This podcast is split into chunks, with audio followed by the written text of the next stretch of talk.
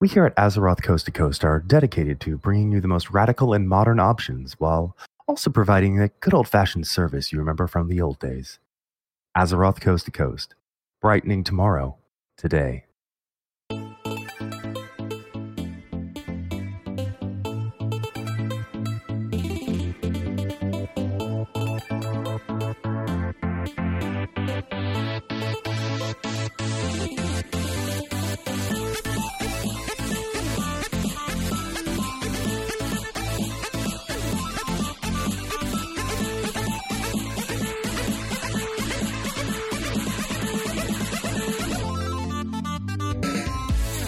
Hi, kids. Hello. How are you all doing today? Great. Good. Relatively chipper. Tired. Oh, muffin. Such a such a broad base of people today. Wow, of, of, of, of how the day is going. Um, I'm okay with that. Um, so everybody have a good uh, month. Meh. Yeah. Eh, They're, months the are month just existed. blowing into months. Yeah, pretty much. Uh, so Yeah. it's been a little while since we did a show. I don't think we did last time. No, we didn't. So it's No, been didn't. uh, been just about a month since the last show. Uh, Mhm. it is wonderful to see everyone again in this semi-formal, not really formal at all setting. Um, so Chris, how's your last two weeks been? How's your last month been, buddy? Um, let's see. I let's see. What have I done? I've worked and played Final Fantasy. That's about that's about it. Sounds about right. We've done some odd D and D games, but that's about it. M- Work in Final Fantasy. and you know what? I'm glad because I now have a week off. So yay, Ooh, nice. Good man. get to relax for a little bit, not talk to humans because Do we count as humans? No, people online don't count as humans. Okay. just people I have to deal with every day that shout at me and are assholes that are humans. Yeah, sounds about right. That sounds like a general customer service experience. Yeah, Mm, which we're both very familiar with. yeah, fuck humans. They're the Yes. worst. So, so what do you have? humans. What do you have planned for your week off? um, lots and lots of video games. I'm actually going to sit down and just play shit. Woohoo! Fuck Um, the humans. I want to finish uh, Dragon Ball Kakarot. I haven't finished that yet. And I have been told by Seth that I have to play Mass Effect, so I'm going to do that as well. But I'm also going to be leveling my Scholar at 14, so there's that. All right, all That's right, my all plan. right. You got shit going on. You got shit going on. Um, Mr. Kevin, Hey, your last month, buddy. What's it been like? um, played a lot of Modern Warfare Warzone. That was number one thing that I did. Uh, mostly with you and Neth and Dougal and shout outs to other people that I've played with um, Warfare. Um, still a fun game. We'll talk about some season four changes later. And I also started playing Borderlands 3 because sometimes people aren't available to play Modern Warfare and it can suck to play with random people, as you well know. Quit giving Randy Pitchford money, you asshole. You all have been like going crazy on Modern Warfare. And it It's keeps fun. me occupied for the most It's part. fun. And you can jump in and play it, unlike some other games. and Destiny 2. Um, I mean, I'm playing Destiny 2 also, but okay. I mean, for me, it's a lot easier to jump in, play some games, jump out. In Destiny 2, it's like, yeah, you've got to. There's a bunch of stuff that you have to do. I mean, I but you can like also bet. Well, we'll get into that later. Um, but Borderlands 3 has been really fun. I think some improvements that they've made on the previous game that I'm really enjoying is just the integration of the story. Um, I feel like it kind of flows from like one mission to another. The dialogue is kind of baked more into the game, so it's like as you're playing along, the dialogue's playing. They do have some cutscenes, and I know that there it got a lot of flack in the beginning about, you know, you can't skip this cutscene. It's like you got to wait for the cutscene to end and all this shit. I'm not having a problem with it, but it's my first playthrough, so you know, not a big deal. But yeah, I mean, like that's always I- the problem. That's always the problem. Is like those games are kind of designed to be played multiple times. Sorry, Mhm. did you just drop your head to take a l- massive line of coke? Yes, that's exactly what I did. Ah! uh, sorry, audio listeners. Oh Um, but but uh yeah it's like i find myself like wanting to play the next mission you know like i'm playing the mission and then like it's naturally like when you end one mission it kind of like flows into the next one and it's like yeah now we got to do this we got to find the next you know key fragment and i'm like yeah let's go do that and it, I'm sorry, you know, this is Borderland 3? yeah Yeah, he's talking Borderlands 2 currently. the the yeah the the story is really good. Um, the dialogue is funny. Um, I think they've always done a good job at that. But even the side missions are like extremely well baked, have scripted audio dialogue. I mean, uh, like I've played some side missions that are arguably as fun as the main campaign or more fun. And Well, I'm like, all of Borderlands. The, a lot of times the side missions were more entertaining than the main missions. I, I don't remember the side missions being nearly as fun or as engaging as what they have in this game. So- Shooting McShootface. uh, but yeah, I really, uh, I really like it. Um, and I don't know. I wish other people were playing it. I know uh, Seth and our friend Vil are playing it too, but they're kind of doing their own thing on a campaign mode. But um, yeah, Yeah, the gun the gunplay is also fun. I will still not be supporting them, despite the fact that I love the Borderlands franchise. I will not be supporting them still, which is very Okay. sad because I love the Borderlands franchise. Absolutely love the franchise, but just all the shit that went down prior to three's launch, I'm just yeah, not interested at all anymore. Okay, so yeah, that's what I've been doing. Uh, Neth, what you been up to? Because you got a, too much shit in there. um, so much Warzone because what the fuck have y'all done to me? Turned me into an FPS player. Um, I very happily yesterday got my gold sniper skin. I'm very proud of that. I've been playing Assassin's Creed Rogue. It's one of the four that I need to finish before Valhalla drops. Um, played a little bit of Alpha. I need to play more. Um, I owe Care some feedback. And I've been job hunting. Yay. And last night we had a games night with friends online, and it was stupid fucking fun. And we really need to do it on a more regular basis. No, I, I genuinely agree with that. That that was stupid amounts of fun. Like we broke Chris at one point; he was laughing so hard. And it was Accurate. the best thing ever. It was so much fun. I Uh, definitely Red miss flags Izzy is though. great. Red flags is great. I Red Flags was fun. I enjoyed um the other the Palpatine Hitler one once Secret I Palpatine. once we actually started playing it. I enjoyed it. Trying to understand because I'm one of those people that Trying to explain the game is Well, hard. and- yes, but for me it's um listening to the instructions don't always it's not until i actually start seeing things going and then i'm like oh Well, okay it now also i get didn't- it it didn't help that I had a lot of confusion as I was trying to explain the rules because it was the the, the, the, Hit- the Hitler one version. didn't work. The Hitler one initially didn't work, so we had to use Palpatine. Yeah, the scripted version that I was running didn't load in for everyone for some reason, but the other version that Chris had worked perfectly fine for Secret Palpatine. But the problem is, that Secret Palpatine is just a skin, and it doesn't clearly lay out like very clearly what each role is. So there was a little bit of confusion in explaining it.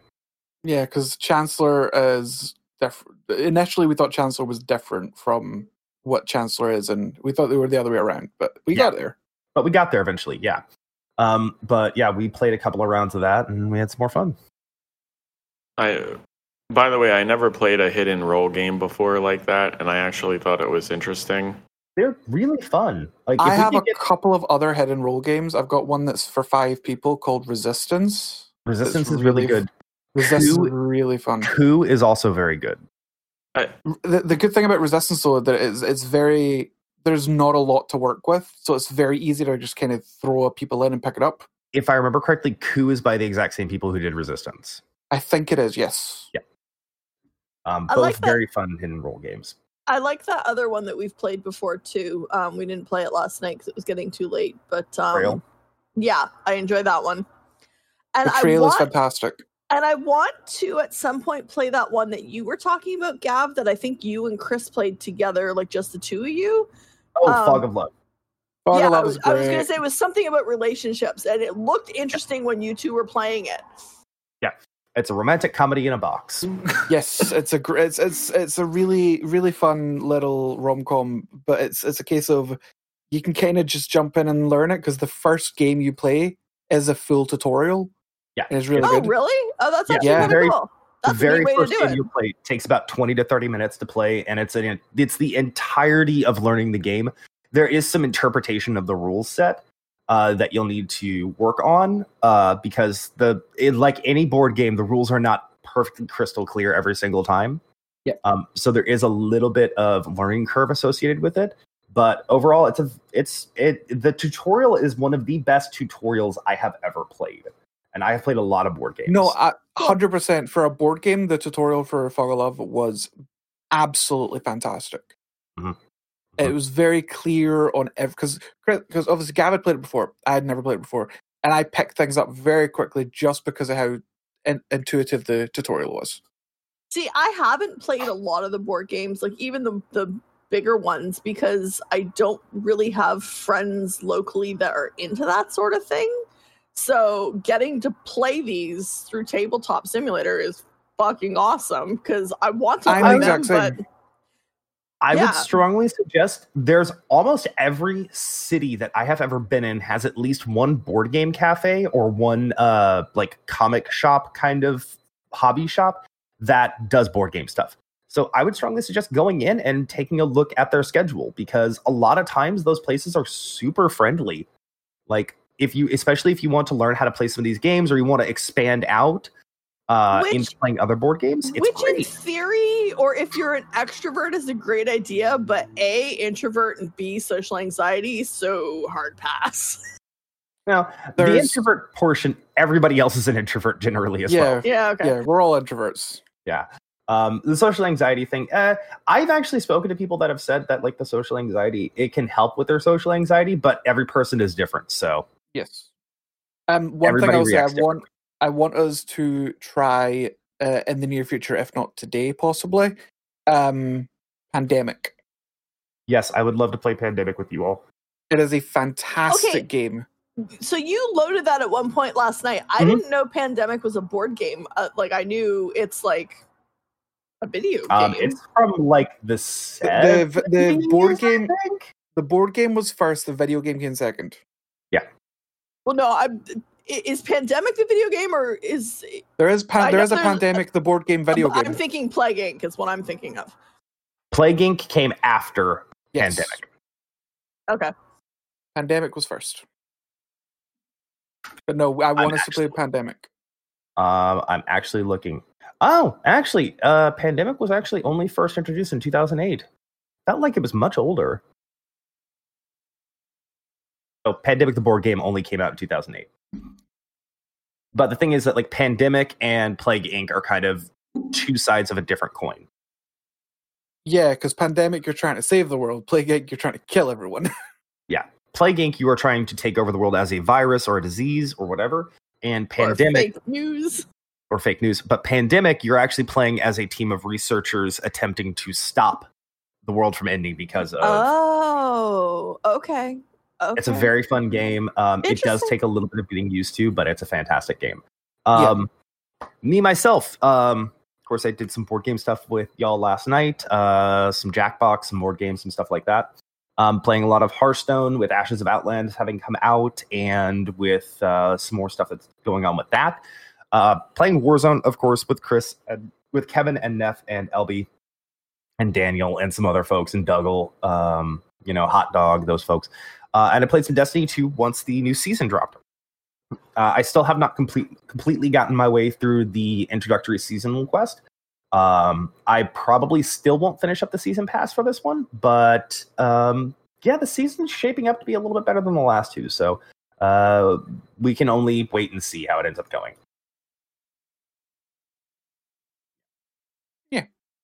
Oh, one other thing. I I've been playing um TFT Teamfight Tactics on League. Been playing that on my phone. It's really fun. You do you, boo. It's like like it, the games are like twenty minutes, so I can get that done during my break and get Yeah. a game in. That's that's like that's me in battlegrounds. I can play battleground. About I can play a game of battlegrounds during my lunch, and I can play like a round of regular constructed during a round or two of constructed during my breaks. So it, it works out really well. Yeah. Um. Mm-hmm. Oh, I have one other piece of news, not for the past few weeks, but for the next few weeks. So our restrictions here have been lifted a little bit, so the potato might be getting upgraded sooner than we thought. I mean, yeah, we Yay. Because- tried. We tried to help you. No, because Adam can come over and build it. He like we're allowed to expand beyond just your house now. So Adam's able to actually come over and get the parts and build it and that was part of the problem. Like not like Adam and I live together, we're just friends. We're just gonna ship you the damn parts, though. I You could have I really hope that he he like forces you to like watch him build it so you can learn No, how to no, build it no. yourself. He needs to force her to actually build it. No, True. yes. Braden's building it with him. No, Spawn. you The need to be Uh, the spawn, the spawn is building it with him. You need to be the one that builds it, man. Oh, so that he can build your next PC now. Sure. Drag him I back from school teach to help build your computer for you. getting get in fairness, getting the spawn to do it is probably a better idea. Let's be honest. Uh, Yes. No, everyone should learn how to put together slot A into piece B. Okay. Um, thank you very I much. mean- I can do that with IKEA stuff. I don't need to do it with computer hardware. I'm pretty. I'm pretty sure she probably would do that. Birds It's and not bees wise that as hard. well. It's really not. I do have a spawn. Hilarious. Feedback. Uh, Gmail, nothing. Not even any amusing spam for me to talk about this week. So I was kind of sad. Twitter, nothing. We need to start using that. Discord. Dazcord. we have a lively Discord community that talks about stuff. Come join us. Whoa, come join us. I would And like to say our Discord community is much more lively than Kevin, who has no inflection to his voice and is part robot. Um, our Discord Super community monotone. is uh do, does does uh do its thing and does keep itself entertained. Um, I am trying, and I've said this before, but I'm trying to be more interactive with the Discord because I have a bad habit of just getting online and playing games by myself because that's just who I am. Um, but I'm trying to be more interactive and lively with the folks. So, um, this goes for anybody that's already in the Discord. Just if you see me online, just shout. I will be happy to say hello and play some games if y'all want to. And we have the voice channels for a reason, people. Yeah. All Yeah, them you, you should turn on the thing too that shows when you're playing stuff because a lot of the times it looks like you're AFK and I know you're really there because you know you and I are in Warzone, but it shows that you're on Discord. It'll show that you're away and not playing anything. So No, it'll just say that I'm not bored, you're bored, because that's my custom message. Mhm.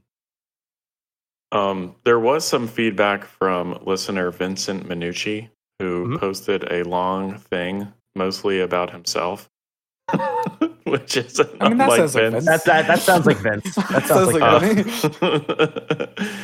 Uh, um, but yeah, I mean, come talk about stuff. There was a lot of discussions in general gaming this week about different games that came out and different games that got delayed, and helped to kind of highlight some news articles that we'll talk about later in the show. So, um, your feedback does matter. We do listen, unlike certain AAA game companies. And it's been a month, tired. and there's been I know, right? listeners there's been listeners from around the world mostly from the us canada uk india and ireland so um, welcome indian listeners who are listening from india thanks for participating and listening to the show we would we are love to hear terrible from people. you We apologize if we offend. please write us at things that we'll mention later feedback at azeroth He Coast doesn't to even know our email address. feedback at azerothctc.com Kevin. or Azeroth CTC on Twitter. We also Kevin's like, ah, it's Gav's job. He does the outro. I don't know what the fuck it is. yeah, it's Um, something. India. Namaste and namaskar. There you go. You just There you googled that, go. didn't you? Yes, it did. Yes, it did indeed. 100% just Google that. but it sounded genuine. Now it doesn't. I mean- Yeah, thanks, Chris, asshole. Way to blow up the scene, dumbass. Yeah, I mean, off. come on. Chris, fuck off, you asshole. All right, so and in I case know we we've got, haven't mentioned it, we're horrible people. Yes, we are we're the worst. hey, I know we've got a lot of shit we're going to go over in gaming, so we probably should go ahead and start talking about that at this point. So we actually get through all the news this week that we wanted to talk about. Yeah. There's a lot. Yeah, there is a lot. Um, I think we're an 45 minutes in, so yeah, we should probably go ahead and just shoot down into the news. Um, who wants to go ahead and take care of that first uh, piece of WoW stuff? Oh, there. Um, so there was a new uh, Shadowlands alpha build went up for testing for the alpha testers today. Uh, build three, four, uh, not today, uh, recently. Uh, three, four, eight, two, one. Um, and there's a lot of interesting. There's a lot of cool stuff on here. We've got new loading screens for some of the zones. We've finally got some of the map art for dungeons. Uh, new items, updates to professions. Um, it may this this one may seem like um insignificant, but for warrior players, y'all gonna be happy. Single minded fury is back. Some warriors will be happy. Some warrior players will be happy. Uh, I know our warrior in our guild is extremely happy. He- and I know I'm extremely happy. I prefer single minded over Titan's grip. I think it looks better. I think it feels better. So yeah, single minded fury is back for you warrior players. Be happy.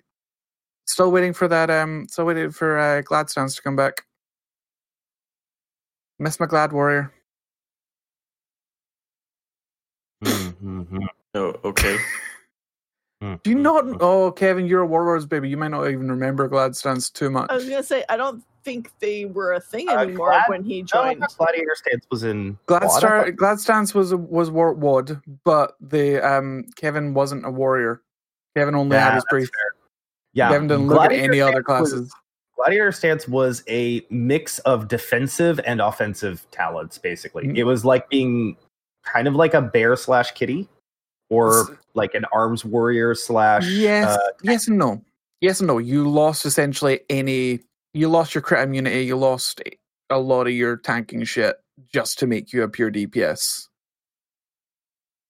but you kept your shield.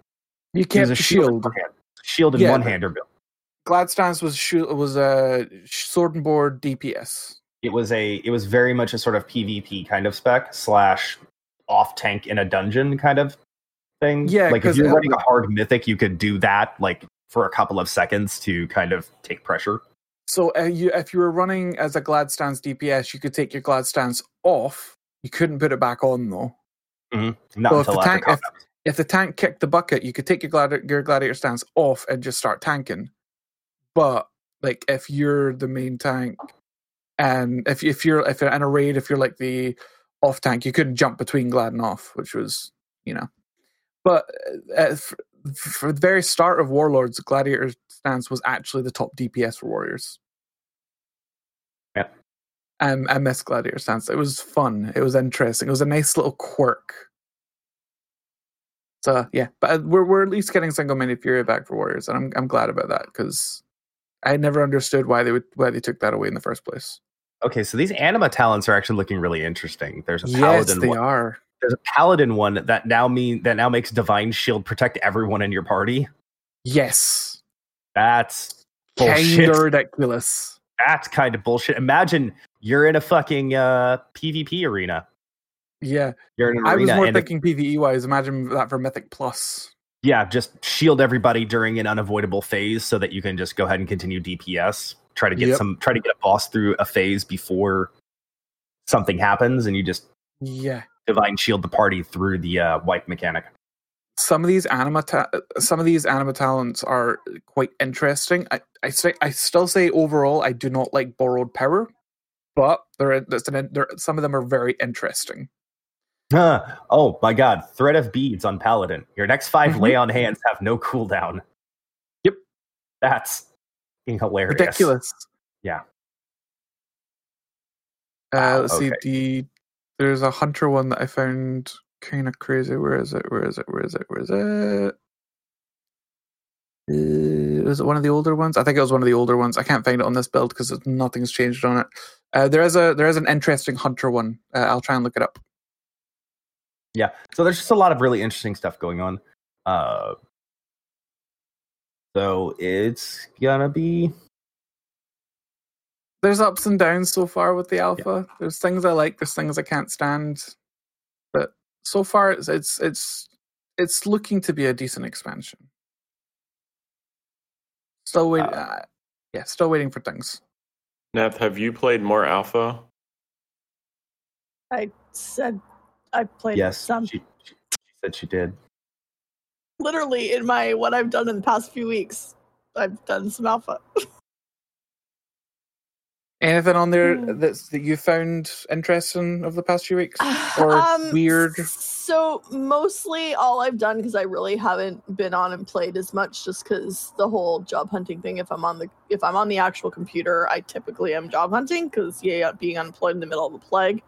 Um, but when I've gotten on alpha, I've been running around and just kind of exploring the new zones that they added. They added um, I'm horrible with names.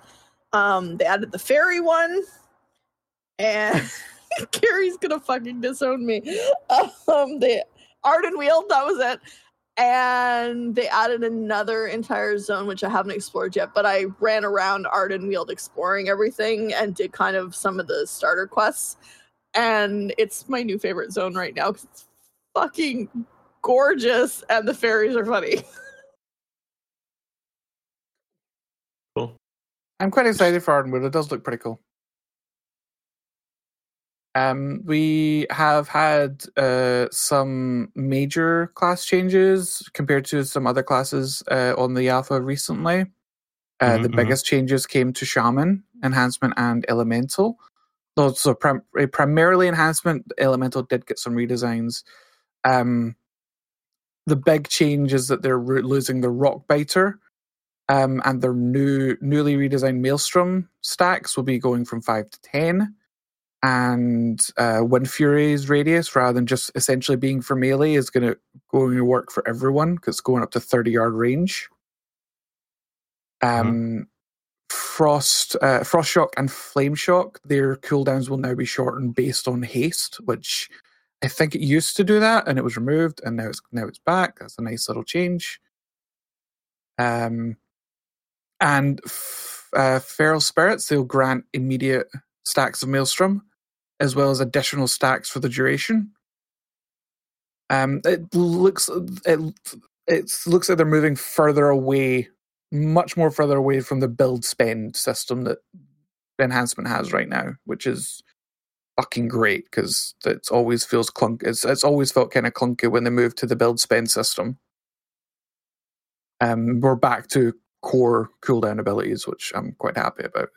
If you've played Shaman, uh, if you play Shaman and Cataclysm, we're essentially going back to Cataclysm Shaman. Um, I think we need to riot though because they're removing flame and frost ward, fire and frost ward. For From mage. mages, Yeah, It's time to riot. Time to fucking riot. yeah, it's Fucking riot. Just flip your fucking desks. Just get fucking in there. Just yell at Blizzard. We just got them back. Now they're going away again. But I mean, they're it's fair because they said that it did kind of overlap with the other barriers, which just 100 percent makes sense. So Yeah, they're they're they're kind of redundant. it is very redundant. Like you're only going to use that during a very specific sort of uh, instance, and it's good that they're trying to pair it and keep it very keep it necessary. You Mhm. don't want the full bloat. No one truly wants the full bloat back.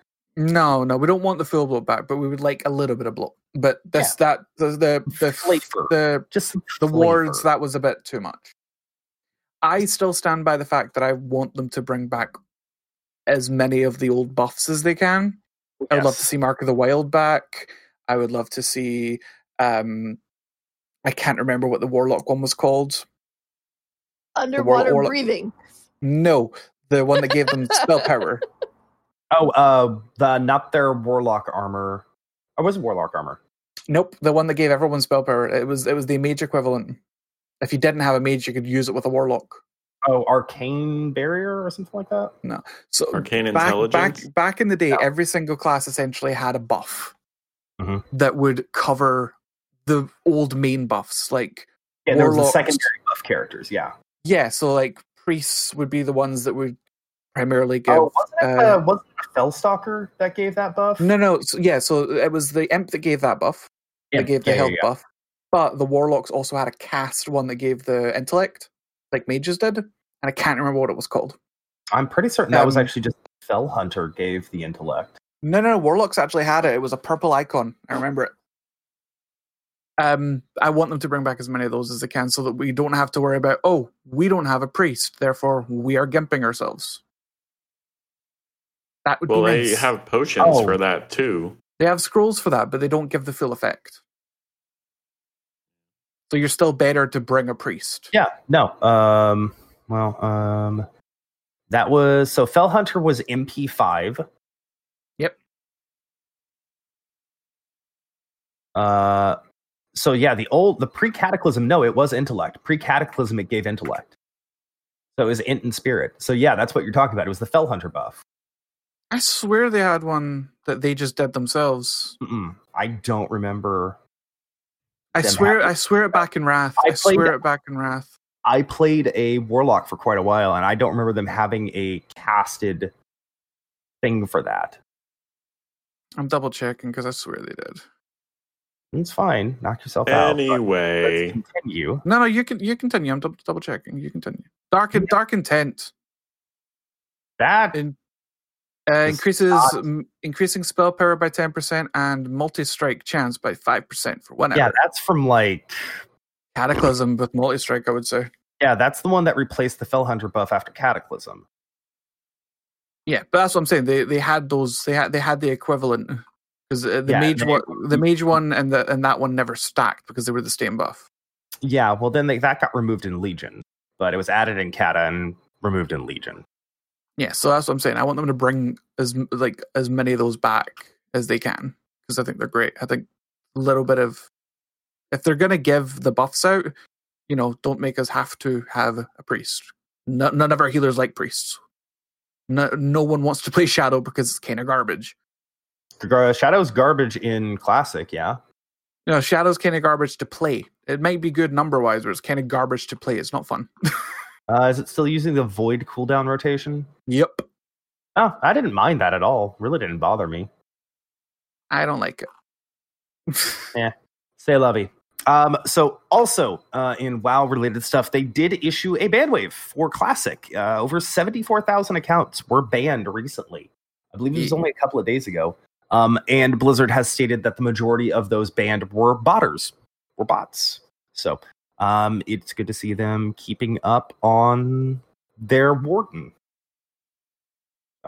Uh, that's gonna be about it. Um, as reported by PC Gamer, they uh, did uh, issue a small statement about it as well too. So uh, we'll link that in the show notes if y'all want to take a look at that. Um, Diablo 3 news season 20 is ending shortly, um, and, or if, if it's not already over at this point, and uh, no real new Diablo 4 news at this point. Which really sad. I want to hear more. Um, have you been keeping up with the development updates? Have they been? They were supposed to be doing that like monthly or quarterly or something. I haven't. I think it was supposed to be It's quarterly. and quarterly, yeah. They haven't done a new one. yeah, I haven't. I haven't looked really, to be honest. Um, so just uh, real quick Hearthstone news: uh, Trial by Felfire, the Ashes of Outlands solo adventure. So week two of the Ashes of Outlands Fell Festival um, is out. It is the solo adventure. Uh, in it, you'll be playing Arana Starseeker, uh, Elise's crafty and plucky younger sister, um, on an adventure through Outlands, uh, eventually culminating in becoming a demon hunter. Um, it's fun. There are a couple of very frustrating fights in it. I've already finished it. Um, there are a couple of very frustrating, intensely frustrating fights, but overall, it was, it was real fun. I had a lot of fun with it. Um, Uh, the solo adventure does that require purchase, or is it just something that's built in? I believe the solo adventure is just built in, if I Okay. remember. I- But then you to get uh, Arana as a hero, you have to purchase. Arana is is. Yeah, and that's the next thing I was going to talk about. So, Arana Starseeker is also being uh, introduced into the game as the alternate Demon Hunter portrait um, for the Demon Hunter hero class. Uh, she is available in the shop for a in a nineteen dollar and ninety nine cent bundle, a twenty dollar bundle, uh, which does include twenty Ashes of Outlands packs, which is the most recent expansion, um, a card back, and the hero. So, I mean, it's a really good value. Uh, That's super good because you're essentially just packs. buying the packs. yeah, you're getting 20 card packs for a buck a pop, so you're getting them at a discount anyways. Uh, you're also getting a card back and a hero, so it's not a bad deal. I mean, if you're playing standard right now, standard's actually really entertaining. Um, Wild's a little bit boring, uh, and Battlegrounds is real fun. But I mean, you're if you're playing Battlegrounds, you're spending your 20 bucks on a battle out a tavern pass. So, uh, but yeah, I mean, if you're playing standard, uh, the $20 bundle is a really good price. It's a really really good price. Very reasonable. Um, nerfs are abound. Uh, Demon Hunters have now been nerfed twice in the last two weeks, I believe.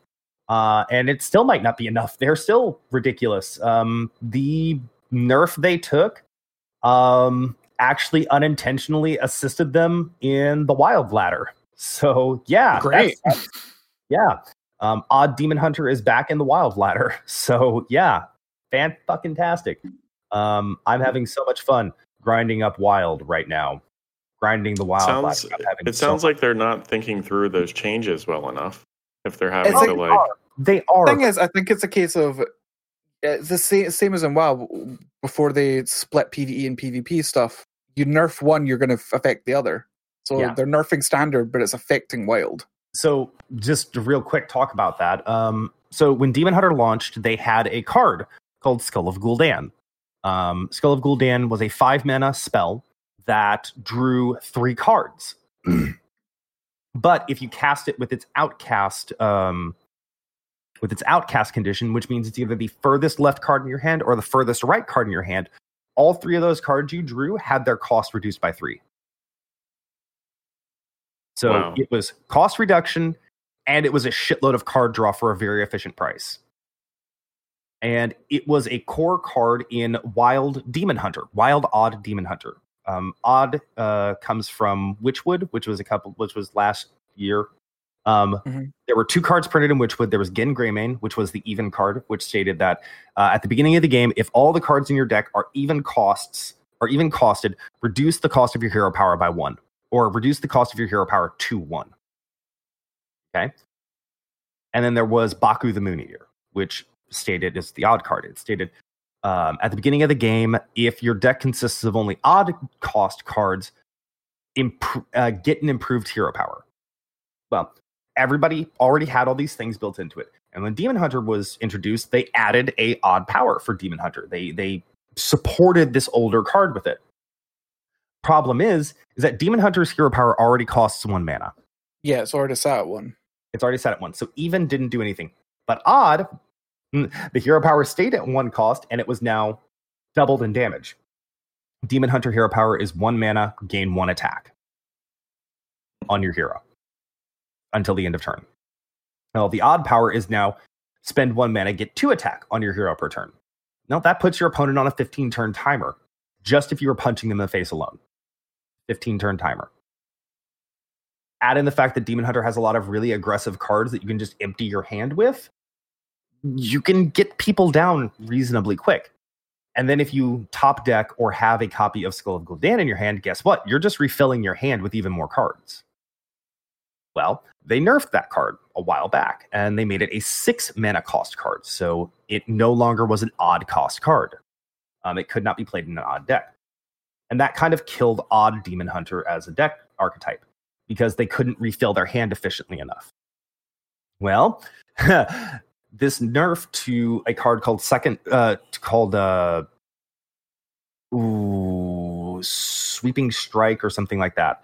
Um which is which was a zero mana card that said um give your hero one attack this turn, add a second slice card to your hand, which Yeah. was a another zero cost card that said give your hero one attack this turn.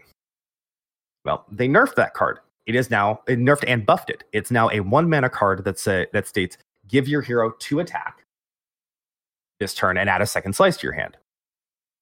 Second slice now states give your hero two attack. So they increased the mana cost and they also at the same time buffed the damage of the card, which guess what? Now makes that card super competitive because it's Mhm. four four damage for two mana on two separate cards.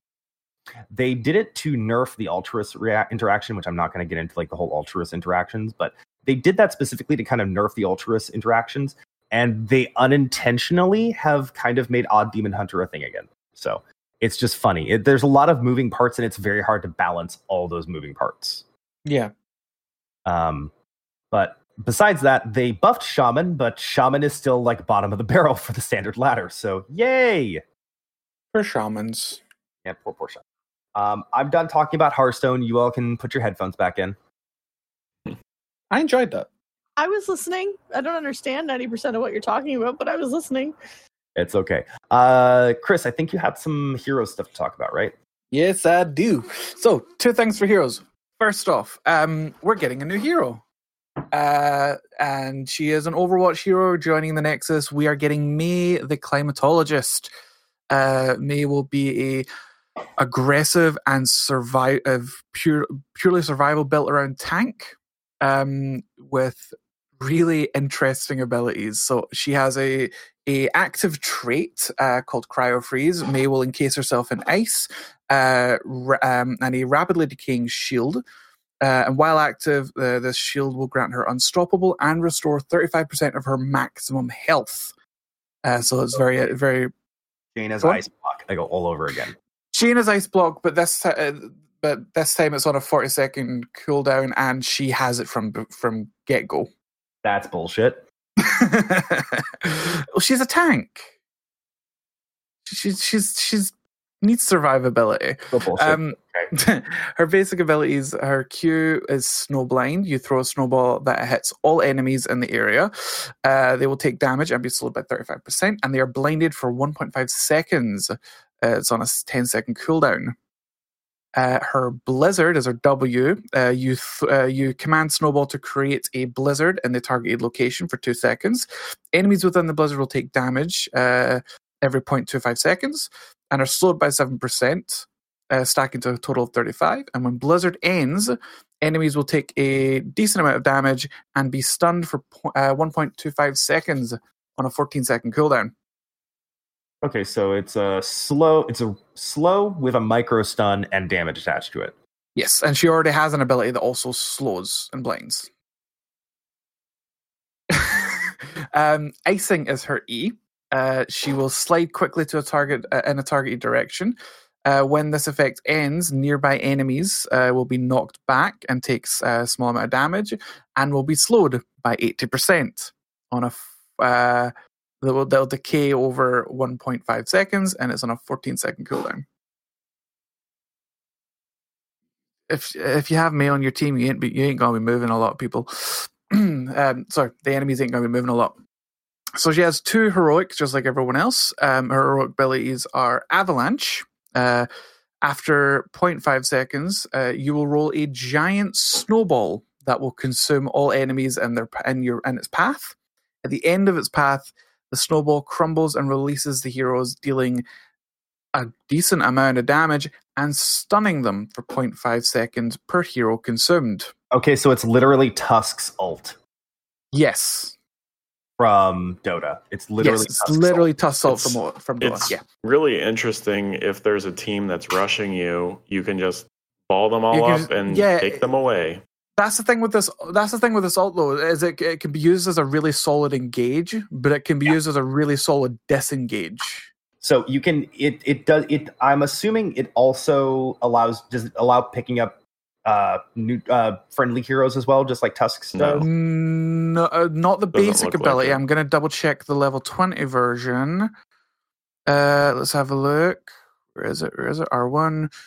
Uh, no, the level the twenty the twenty storm ability is just reduces the cooldown of avalanche, and while traveling, avalanche cons- uh, constantly launches a volley of untalented snowblind snowballs ahead of itself. Fucking Christ. Nerfs incoming. She'll probably get nerfed, but let's be honest, every hero that comes to the Nexus gets That gets is OP and then gets nerfed. Yeah. Uh, her second ultimate ability is Ice Wall. So after a 0.75 second delay, uh, you create an impassable wall that traps enemy heroes hit by it for uh, 2.5 seconds. When this wall expires, the trapped heroes are slowed for 75%, decaying over 3 seconds. That's on a 90 second cooldown. Okay, Tassadar. Well, yeah, I would say okay, Tassadar, but this one actually consumes the heroes and yeah, traps they them. The other they get one just stunned blocks and them. stopped in it, and then they're slowed afterward.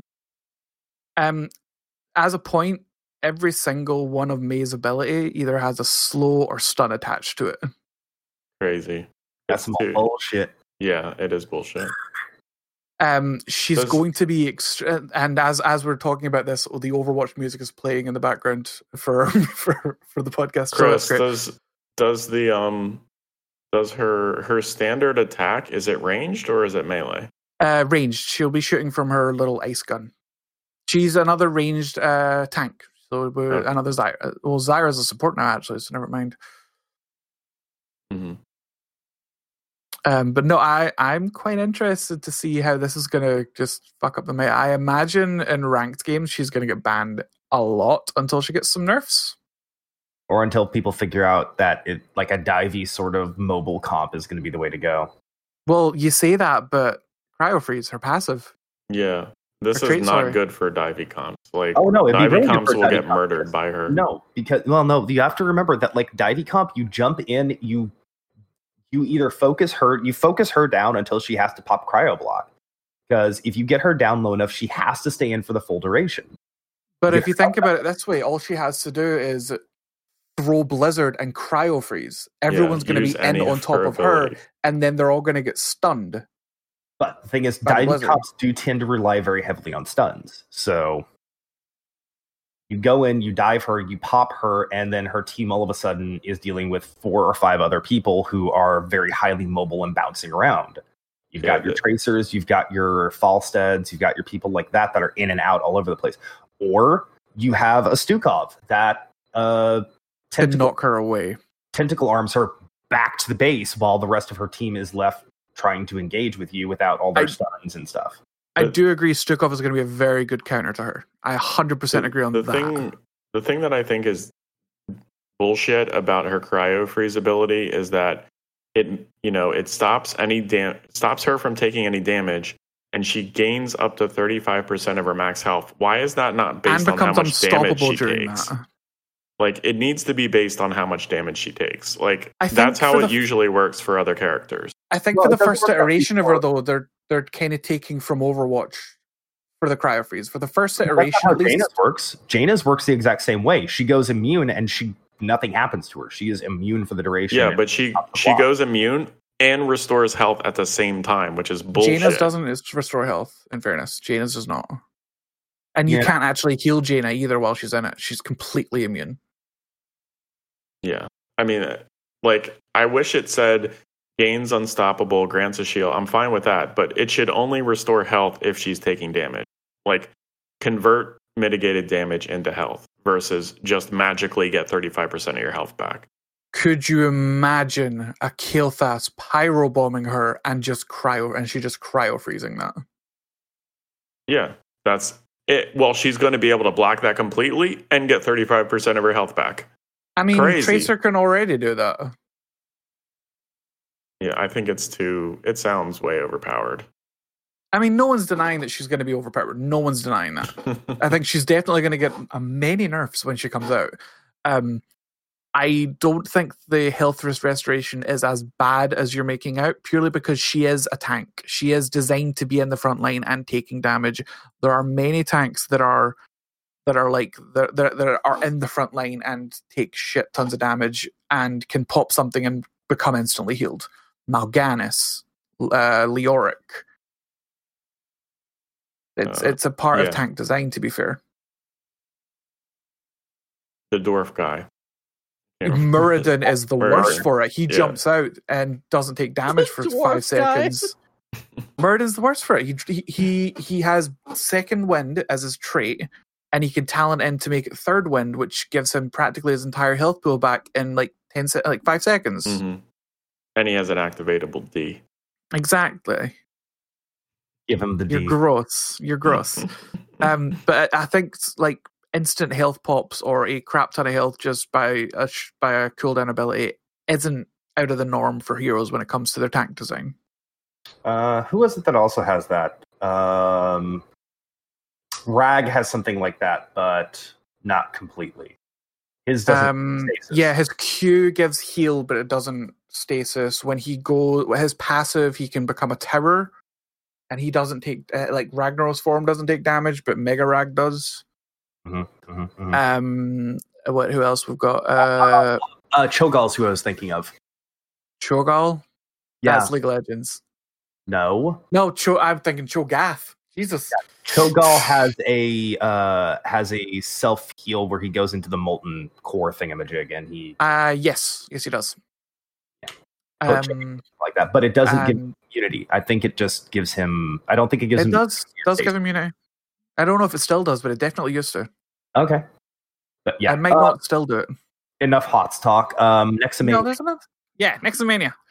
Uh, so people remember from uh, I think it was last year, Nexomania uh, was what was their summer event, and it is returning.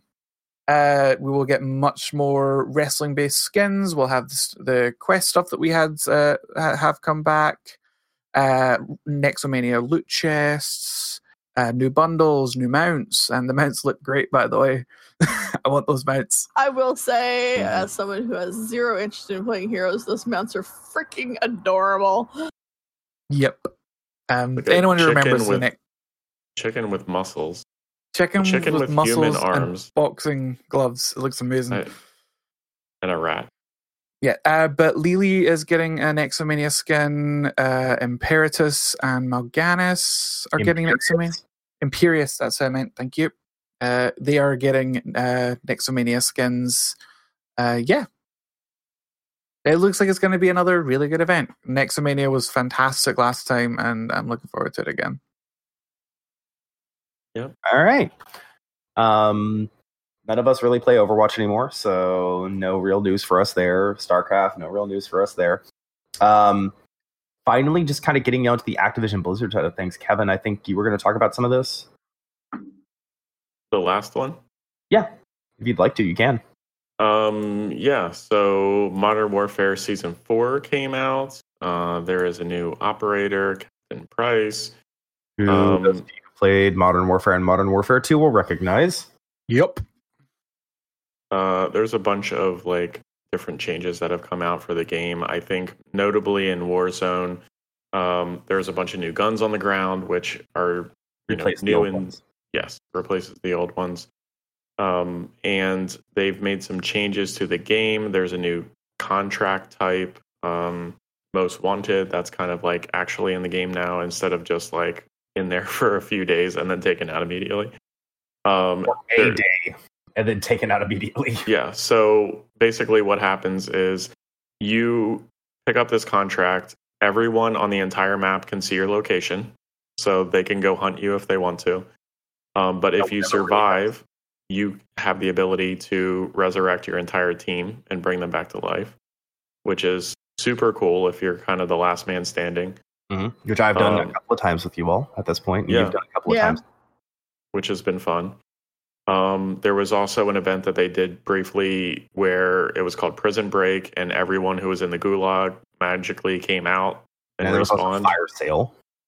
Uh, fire sale, everything at the The buy station was cheaper. and kill streaks and armor pa- on, on and armor and armor kits were cheaper. Everything else was normal price, but Um, no, not the- true. They they also did free self revives. Yeah, I was gonna say self revives one were too. free. Yeah, that was pretty cool. Um, I watched a video earlier today where someone waited for a fire sale and then bought like 18 UAVs and popped them all at the same time, and the UAV lasted for like eight minutes. and they just went around the map and murdered people. Jesus Christ. um, so also Yeah. on that uh, season four note, uh, they've for this weekend they have removed quads and they've added realism quad, realism battle royale, much to the chagrin of the community. Uh, realism battle royale is minimal HUD, so you basically have like an R, like an like a health bar, and that's about it. Hmm on the HUD. Um, there's no mini map.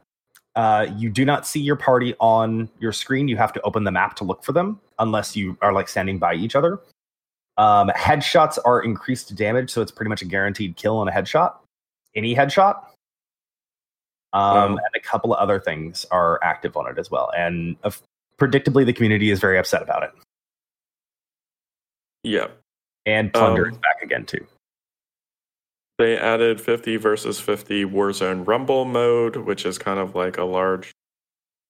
It's I don't know. It's kind of like multiplayer, but more people. Uh, it's 50 player death. It's 50 v 50 death match.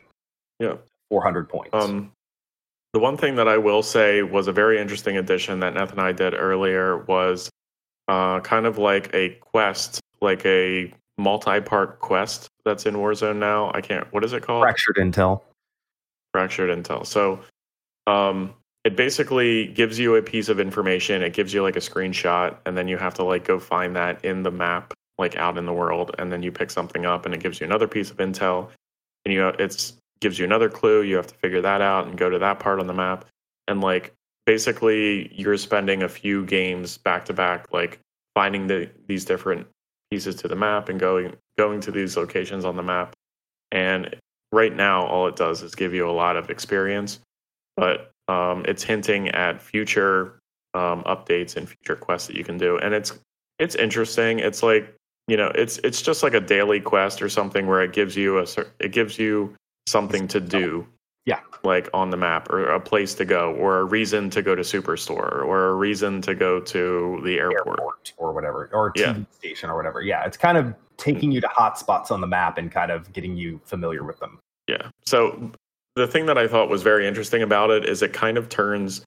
Warzone into like a you know like a RPG almost, or it has like an RPG like element to it.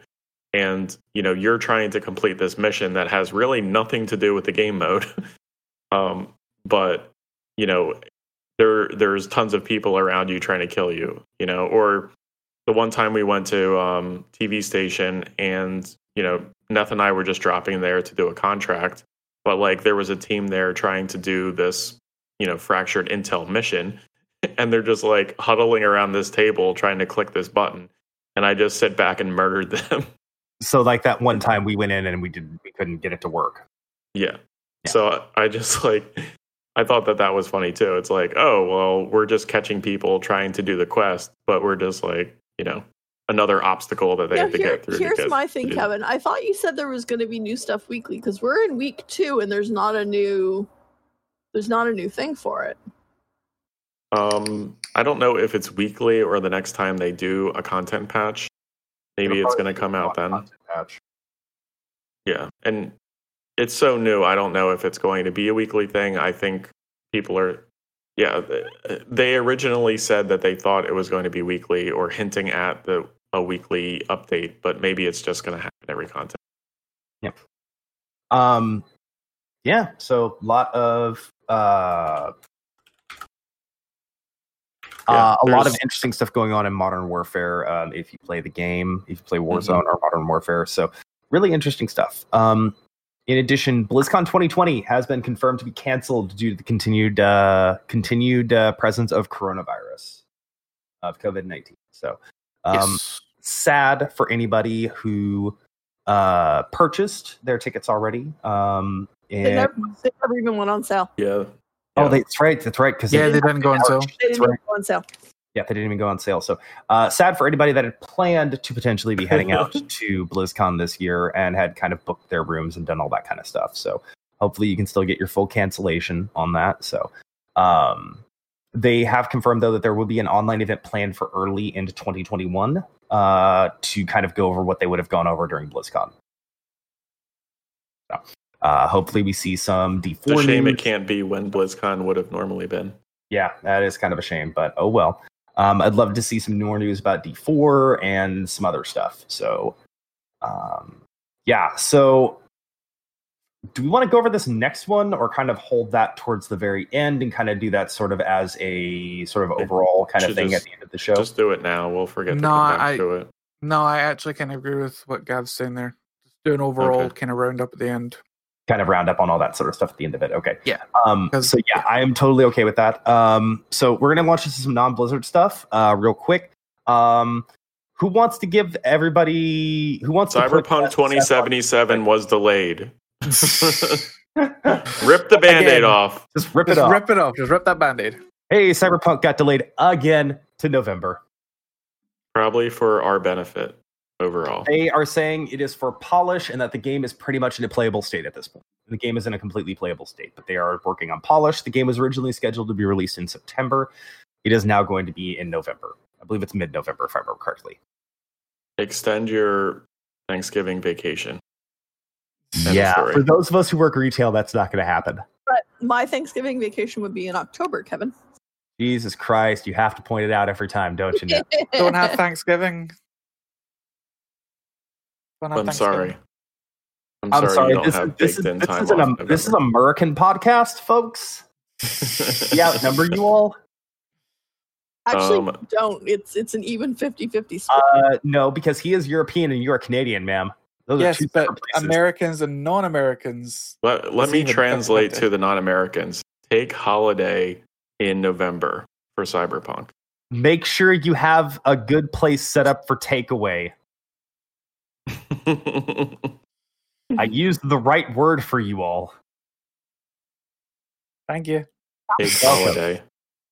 I said Isn't- takeaway, not takeout. Isn't holiday like a specific event? No, and not- holiday is just vacation. But it's not. For them, It's it a is vacation. holiday. For them, it is just vacation, Kevin. I Especially in Europe, it is just vacation. Christmas It's is a like holiday. A holiday is a vacation. Holiday is a vacation. Taking a holiday is a vacation. A holiday is a specific holiday, but taking a holiday is taking a vacation. For I know it example, I is. am taking a holiday from work next but it's week. only a holiday for you. It's not. It doesn't become a holiday like, oh, it's a magical holiday. Chris is on vacation. Yes, it is. I magical mean, it's a magical fucking holiday for me, especially as a key worker. Jesus Christ. it's, it's it's a it's a, it's a holiday for his coworkers, so they don't have to listen to him bitch anymore. I'm not Sorry, even gonna I- that. Sorry, I need the day off tomorrow. Chris is on holiday. Chris has Uh, it's- designated this day as a it- it- holiday. it- it's uh it's uh Saint uh Saint Pauli's Day, so Kevin, I, I'm sorry that we speak the Queen's English and that you Americans bastardize that shit. um actually no, you are kind of the one that bastardized that because holiday, of course, has its uh, connotations as a root word in holy day. So Chris. God, go fuck yourself. It's a holy day that he's on his butt playing video games. it's a holy week that I'm going to be on my butt playing video games. um Are you gonna stream more? I maybe stream next week. I don't know, but the, I don't see the point in starting to stream next week and then having to stop again until go you right know back to the the original. pandemic's done. You Yeah. All right, um, everybody, get a drink and kick back. Neth, go ahead. Maybe short. Okay, so short Valhalla news. Uh, there's going to be a Assassin's Creed, Valhalla. Just Thank you, for Kevin. context. Thank you. If you don't I'm, yeah, I'm staying out of that one. Okay. There's going to be a um, interview coming out in the next uh, official PlayStation magazine. Um, they spoke to that's still a thing. It is surprising. I actually didn't know that was still a thing, and I, I love didn't PlayStation. either until I saw that this upcoming issue, and I was like, "What? They actually still I- have that?"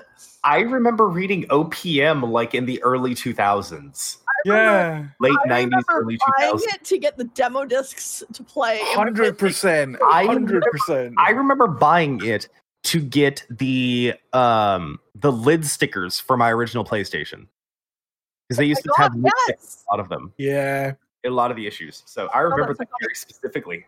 Okay. Anyways, they have an interview coming up with the narrative director for Valhalla in the next issue. Um, and one of the things that he's discussing in that interview is how Valhalla is going to be a bridge for the series lore between what happened in Origins and Odyssey and the lore that began with the original Assassin's Creed. So it's going to act as a bridge and kind of join all the lore together. You're an assassin, Ari. When they So- say bridge lore together, do they mean fill narrative gaps and holes in trying to stitch together a story? if you would let me read, I, No. Women reading? Never. Oh, okay. Anyways, so it's going to serve as a bridge between the stories, bridge the gaps between what was created with the Hidden Ones in the Order of Ancients, and also make it historically grounded with the origins of Templars, um, so that um, players can enjoy the connections between the games. They're also going to be discussing um, more play details, um, the way the narrative is going to unfold, the importance of your settlement, and um, what the effect that will have on your storyline. Um, there's going to be some overlapping parallel stories. Um, the your settlement will evolve and grow. Um, and as one of the leaders, you have to deal with the growing pains that comes with a settlement. So it it's looks to be an interesting um, interview coming out, and I'm looking forward to reading the whole thing once it releases. My A settler needs our assistance. my other news for um Valhalla. I am a huge fan of cosplayers. I have great respect for the shit that they pull off. There is a cosplayer I've been following for seven years. He goes by the um, name Maul Cosplay on social media.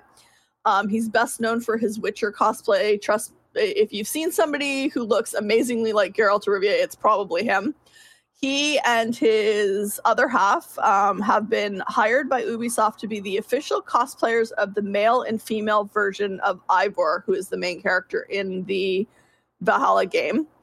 Um, and so I've provided a link to um, the Instagram and their Facebook. You should go and check them out because the shit that this guy pulls off for video game characters of all sorts of video games is fucking phenomenal and i was extremely excited when i heard about um, them getting hired to do the Eivor character So She specifically mentions uh, Maul, and also the other half is Maja Felicitas.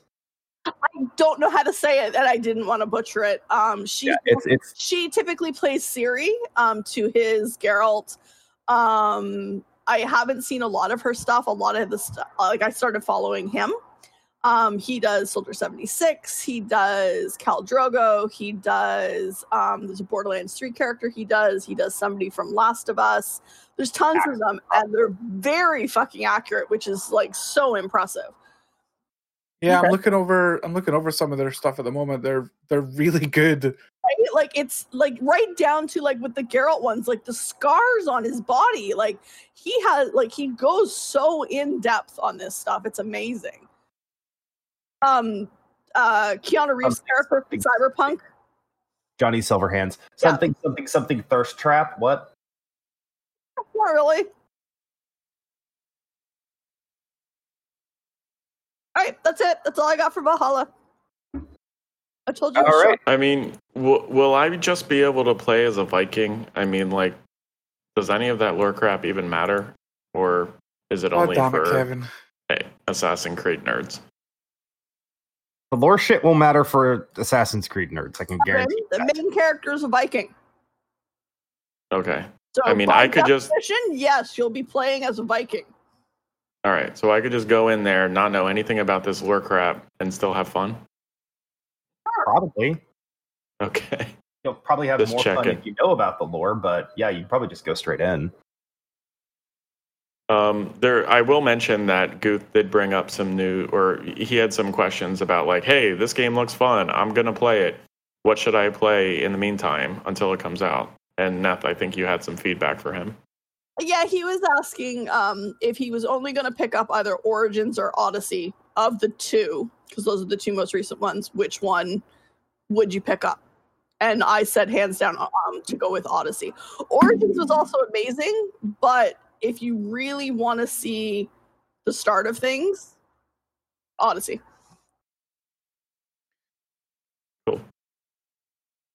Okay. Um. So next, we've got a little bit of Destiny Two news. We're gonna talk about uh, some Bungie related stuff.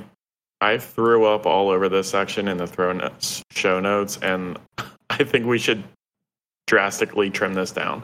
Uh, yes, we, Oh. we we definitely will. Um, I'm adding one real quick thing. Uh, Let's trim this down. So I'm going to add one. Yeah. So oh, this one is kind of important for the. I don't think we really need that first section. I mean, there's two major pieces of news. Number one, right now you can go play Season of the Arrival. That's out, and we'll have links in the show notes to Datto's video where he kind of details everything that you can do and everything that you need to do to like min max the season. Um, I watched it briefly, and I was like, "There's way too much garbage and nonsense in Destiny," and it reconfirmed why I don't play the game anymore. Um, so that's one thing. And the second thing is Beyond Light is coming out September 22nd, which is going to add a new subclass. There's going to be a new raid. There's going to be a new elemental type for guns. Um, and at a high level, that's the takeaway. Uh, yeah, I mean, vaguely, yes. Um, uh, I mean, yeah, that's kind of vaguely. I don't think we really needed to have put all like the detailed shit in there about like what you need to do to play the season and that kind of stuff. But I think like I definitely would like to talk about Beyond Light and some of the other uh, announcements that they gave. I think that would be useful. What else came, or what else is coming in Beyond Light?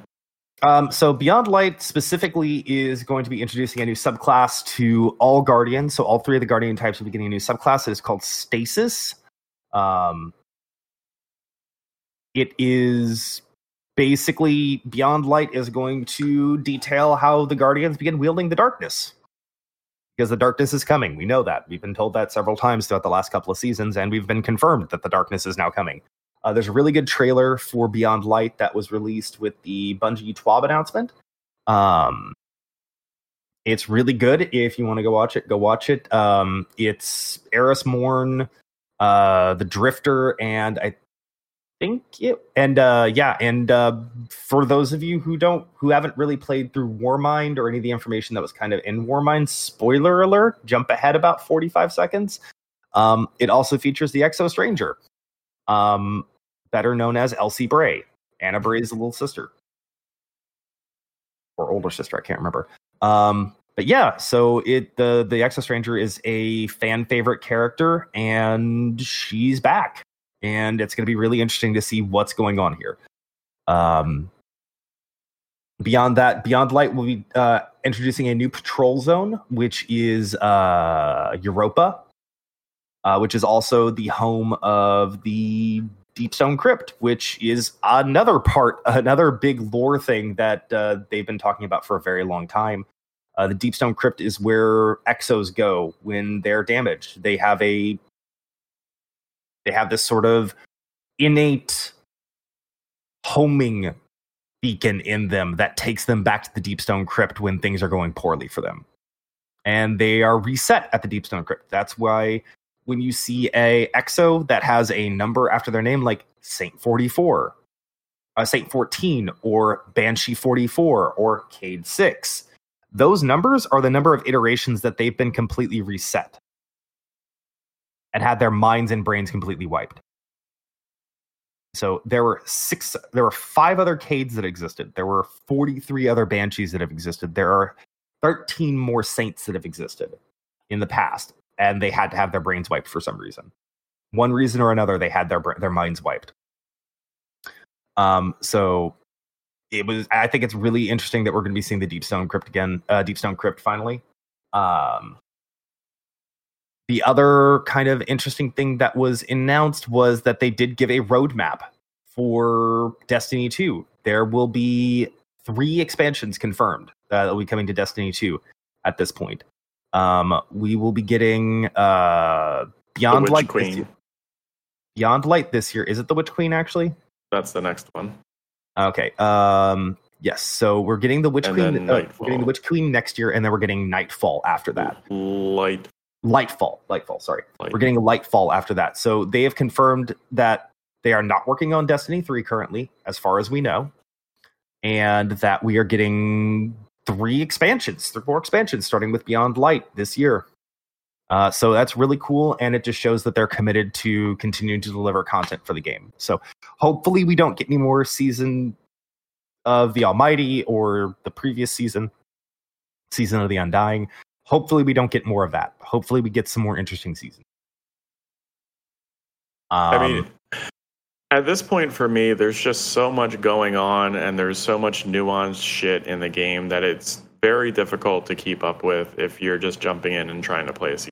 That's my Well, opinion. that's what I'm going to talk about. The last little bit I'm going to talk about for there. Um, so they have confirmed that with Europa arriving in Beyond Light, we are actually going to be losing uh, several of the existing patrol zones.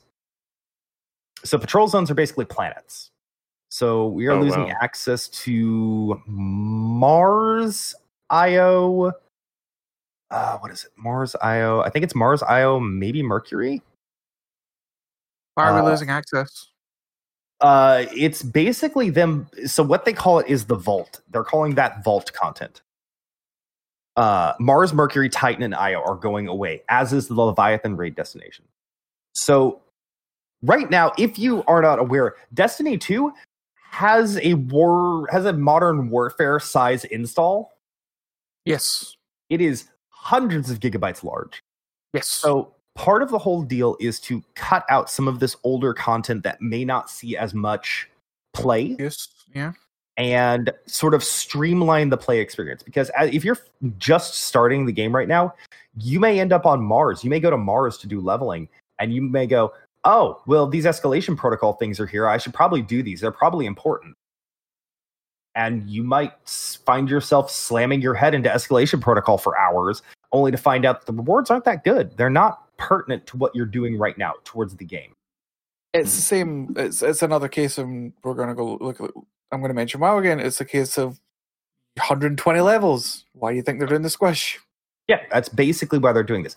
I don't think they need to cut four separate patrol zones and a raid and a raid destination, but I understand what they're doing. I understand that they're trying to streamline the gameplay and the gameplay experience and to lessen some of the FOMO.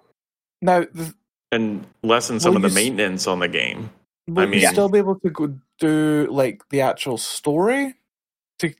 Because obviously, some of the some of those those planets there are story elements for the actual like main storyline. Will you be able to do those? We don't know what the main we don't know what the story is looking like in Beyond Light. From what I can tell, it's looking like it's a complete re like it's a complete going in. Reset. This is now the story. This is now the story. All the story that's happened up to this point is the lead up to this story that we're doing right now.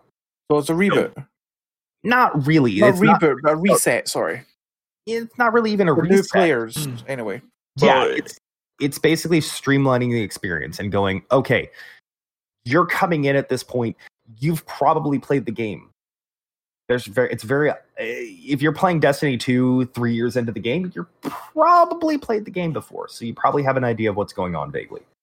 I mean, it, it's an interesting concept. It's kind of like, you know, if I'm going into this story, I shouldn't have to like rewind three years or five years and start way back at the beginning. I should just be able to jump in and hear the current story and kind of go from where I'm starting without having to go back. I mean, I, I like the idea of it and like, okay, well, it, we have a game that's lasting multiple years. You shouldn't have to go back to like year one to like play through everything to get to where everybody else is. Oh, acco- uh, Elby says in the chat that as, as he thinks that the uh, the Destiny Two is the max size that one or potentially both of the consoles will allow. That sounds about right. So they kind of have to But- do this. I mean, still maintenance. I mean, like if I'm thinking about it from a developer standpoint, we brought out Mars for a specific expansion. It was good while it lasted, but like you don't need to go back to Mars. Like Well, it's, okay, it's the fine. same with it's the same with WoW. The, the, with the level squish, they're making it to the point where new players coming in will always start in BFA and then move on to Shadowlands. If you're leveling a new character, uh, after that, you can pick an expansion. Like you don't have to do it Mhm. all anymore. yeah. Yeah, and I, I'm totally okay with that. Like the whole concept and conceit that I'm seeing here, I'm totally okay with because there is a lot of FOMO, and I I've gotten on Destiny, and I'm just like, uh, well, this boss is up for escalation protocol, so I probably should go do escalation protocol. Fuck. And maybe there's one other person doing it. There's Instead maybe one other like, person doing it. Yeah. When it came out, there was probably 20 people doing it all at the same Well, time. there were multiple. Yeah, you you would have multiple full zones of people that might be doing um that might be doing escalation protocol. There would be multiple full uh, instances where you know there were full fire teams on the patrol zone doing e- escalation protocol, and Yeah. you could hop around and get into those. and it, it's a lot harder to do those events with only like one or two people. It's 'Cause it was, but You know, designed for like six people or eight people or nine. whatever it was. Nine, yeah. for escalation protocol, the seventh wave, which is the final boss wave, is designed for nine people. You can do it with less, but it's not easy. Yeah. But yeah, it's like I understand why they're doing this, and they've said that these are this is what they're calling the vault. Um, so, and a lot of people have made the made the comparison to the Disney Vault, where it's like they're gonna they're gonna put content away for a period of time and then maybe bring it back when it's fresh. Or if the story requires them to go to Mars. Yeah, if the story says, "Hey, we need to go to we need to go to Mars," you know, get your ass to Mars. They're gonna bring Mars back, and it's like, okay, well, we're gonna experience this. And I wouldn't be surprised if they have some. I wouldn't be surprised if they have some way to go back through because you know you do have. If you go talk to, um, I want to say it's Tess. No, it's not Tess. It's um, Amanda Holliday. She has the starter quests for the previous three seasons, for the previous three arcs of the game. So you have uh, Yeah. The So you have Red War. Forsaken, and then um, the current arc, uh, the Shadowkeep arc. So I'm not positive that that's going to.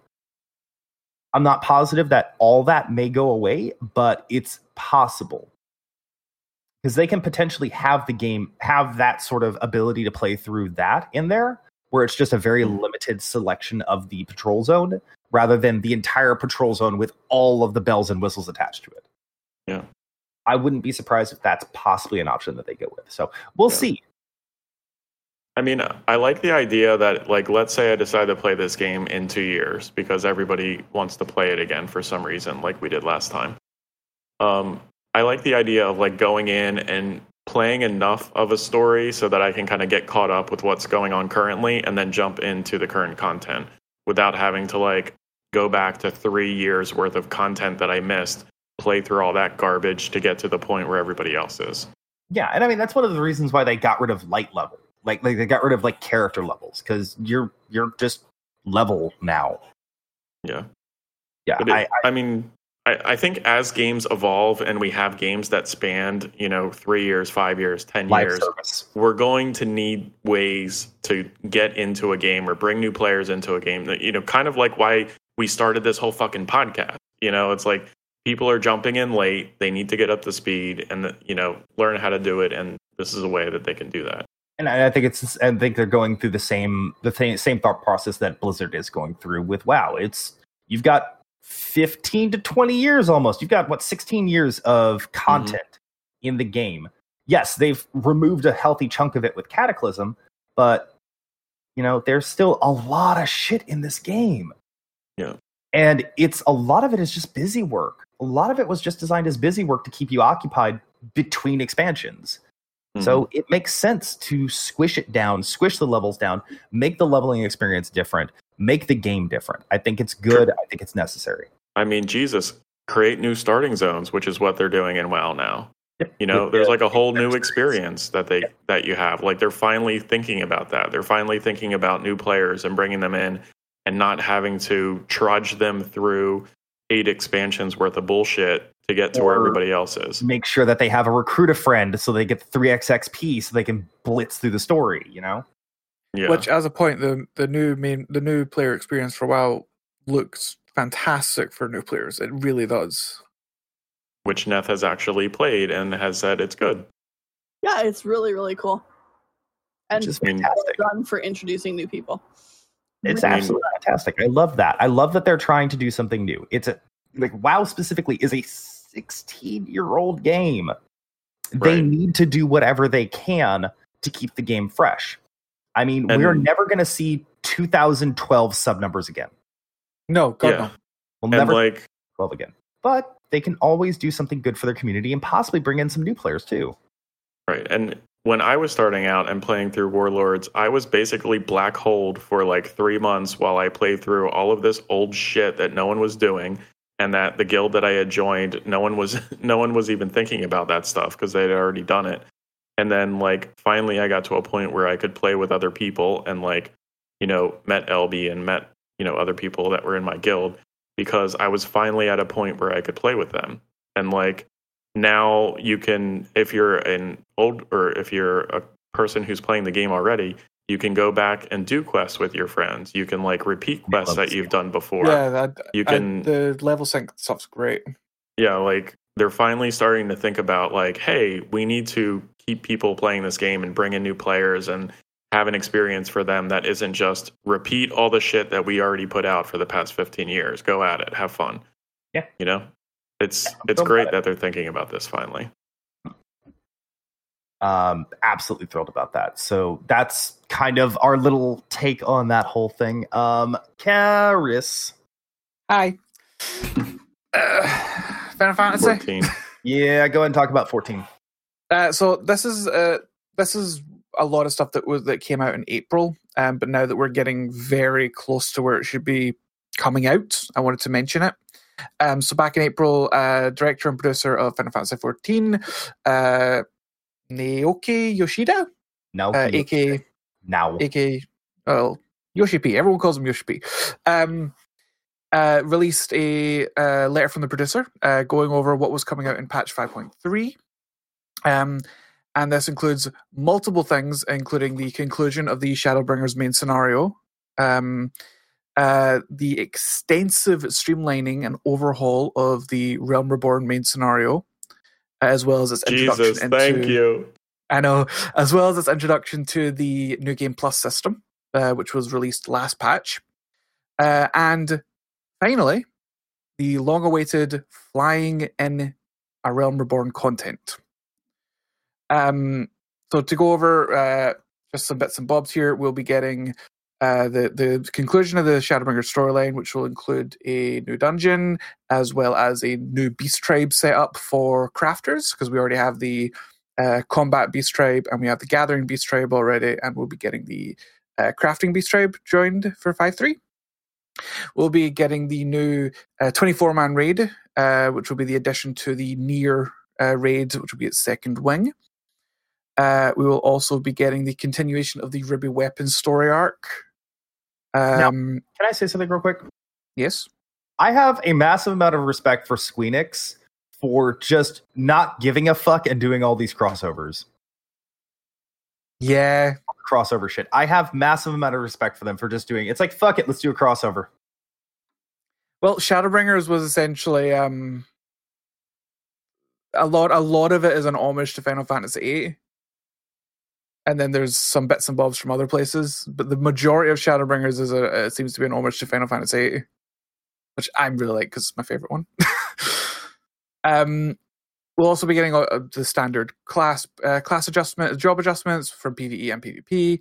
Uh, interestingly, the frontline roulette will be including all frontline modes going forward and when this patch goes live, which would be really cool and nice to not just jump into one individual one rather than you know getting all of them.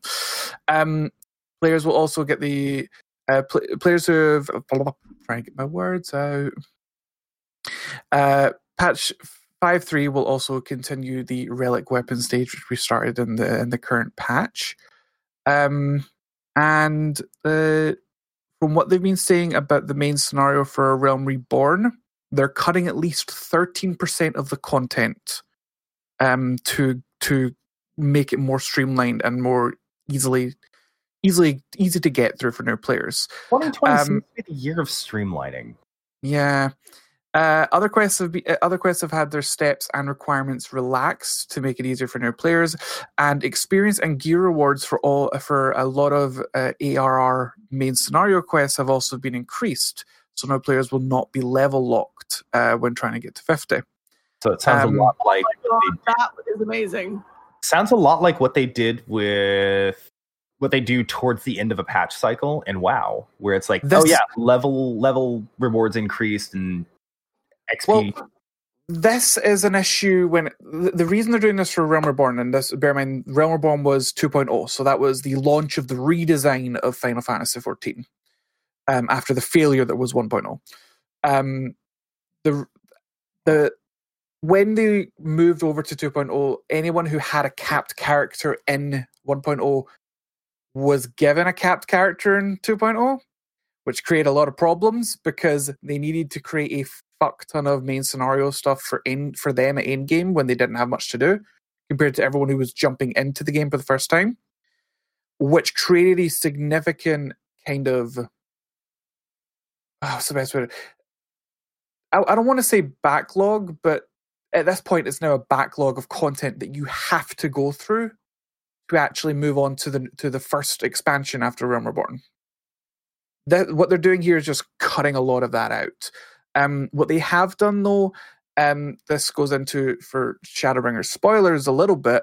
Um, that jump ahead 30 to 40 seconds if you don't want spoilers. 30, 30 seconds for yeah for something that was released a year a year and a half ago but it's up to you um the crystal tower has now been added er, as a requirement to the main scenario for realm reborn um which going into shadowbringers makes so much fucking sense um as well as my little chocobo which everyone really should should do because you get your chocobo. So it's now part of the mains. It's now part of the requirements. So you'll be automatically prompted to do those. Um, let's see. Uh, Welcome to 30 seconds in the future, folks. Hi, welcome back.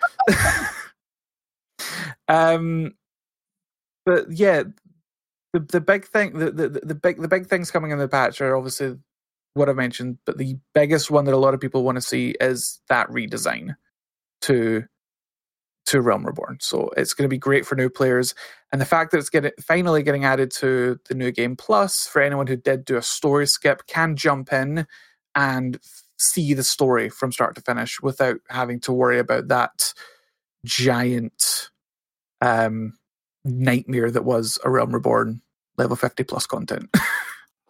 The, the I mean, as a person who wasted, well, spent thirty like days of my life playing through the entire story of Final Fantasy fourteen, I'm very, very happy to see this change, especially when you know everybody else is max level and you're sitting there doing bullshit side quests to try Now- to like now- level up to like get to the next level. Now, to, now, now, Kevin, didn't you fuck that up? what do you mean? Yeah, did I you did. fuck that up? Yeah. Okay. I was gonna say I'm pretty certain you fucked that up, didn't you? Yeah, but I mean, like, my fuck up was a very small percentage of the entire time that I spent going through that story I mean, so wasn't it it's- like a double XP buff or something like that that you missed out on? Here's another game that has bullshit XP buffs. um, Uh, very, what, um, as I will say, um, what I always say to players in Final Fantasy, at least probably, I, I, I probably, depending on how they actually do this redesign, I won't say it, but uh, for now, buy a story, buy a story skip for Realm Reborn. Just do it. That's what I tell people at the moment. No, Just buy a story game. skip. Play game. But, I, but what I will, uh, depending on how much they take out and how much it feels better, because I, I I do intend to go through the the new new game plus with uh, Realm Reborn stuff uh, once it becomes available. You know, play it because the story itself is actually very good. There's just a lot of because because of because of the transition from 1.0 to 2.0. There's a lot of problems with Realm Reborn level cap. So thankfully they're fixing it. I mean, I, LB also mentions that they're re-recording some voice actor stuff, so it doesn't switch voice actors and be No, no, no. jarring for you. No, no, no. He he he asks. Oh, are they doing that? I do not, not. believe they are, as far as I know, LB. I could be wrong. Uh, for people who are unaware, the jump between two point uh, jump between A Realm Reborn and Heavensward saw their entire voice acting cast essentially being recast. Um, which is really upsetting because there were some really fucking good ones in there. But They then would- yeah. they'd have to be very dedicated to do that, and I doubt That's they would pay for money. something to be redone that's already done. I Yeah, that- I So- don't imagine they will be, but the, Yeah. the good thing is you'll still get some really good voice actors from A Realm Reborn. You can still listen to some of the really, really good ones and cringe at the absolutely garbage ones.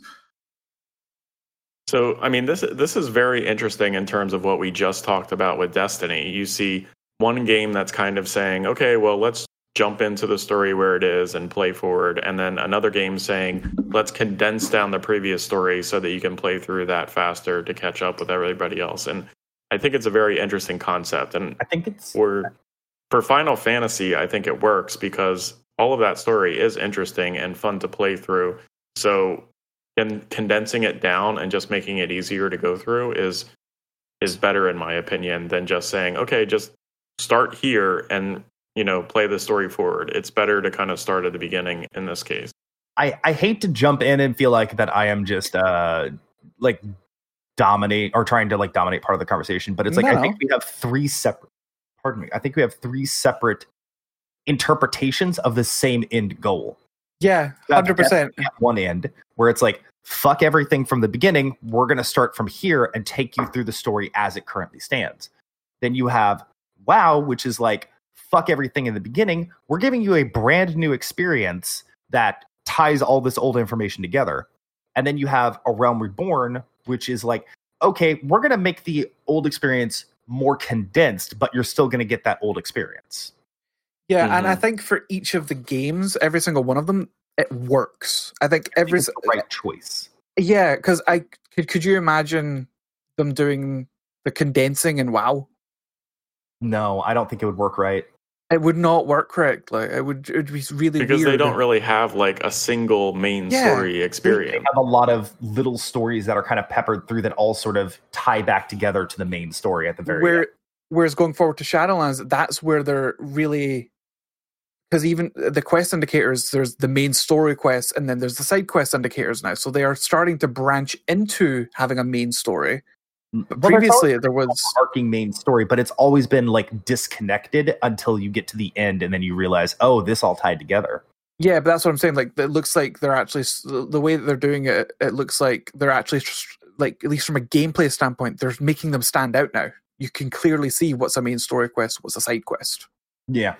Yeah, that, that's it's uh I mean, you could always that's the worst part is that when you got into a, a quest and you're like, "Oh, well, this is my third time going through the zone. I think I'm just going to do this set of side quests because I didn't do those on the first two times I came through." And it's like, "Oh, god damn it. That makes the whole fucking end of the zone make sense. This, this explains the fucking dungeon. Why didn't I do this before? Why didn't I do the why didn't I do the centaur clans out in fucking Feralas, not Feralas, uh Desolace. Desolace. Why didn't I do the Mhm. Centaur clan quest out in Desolace? Because that explains everything that happens in the fucking dungeon.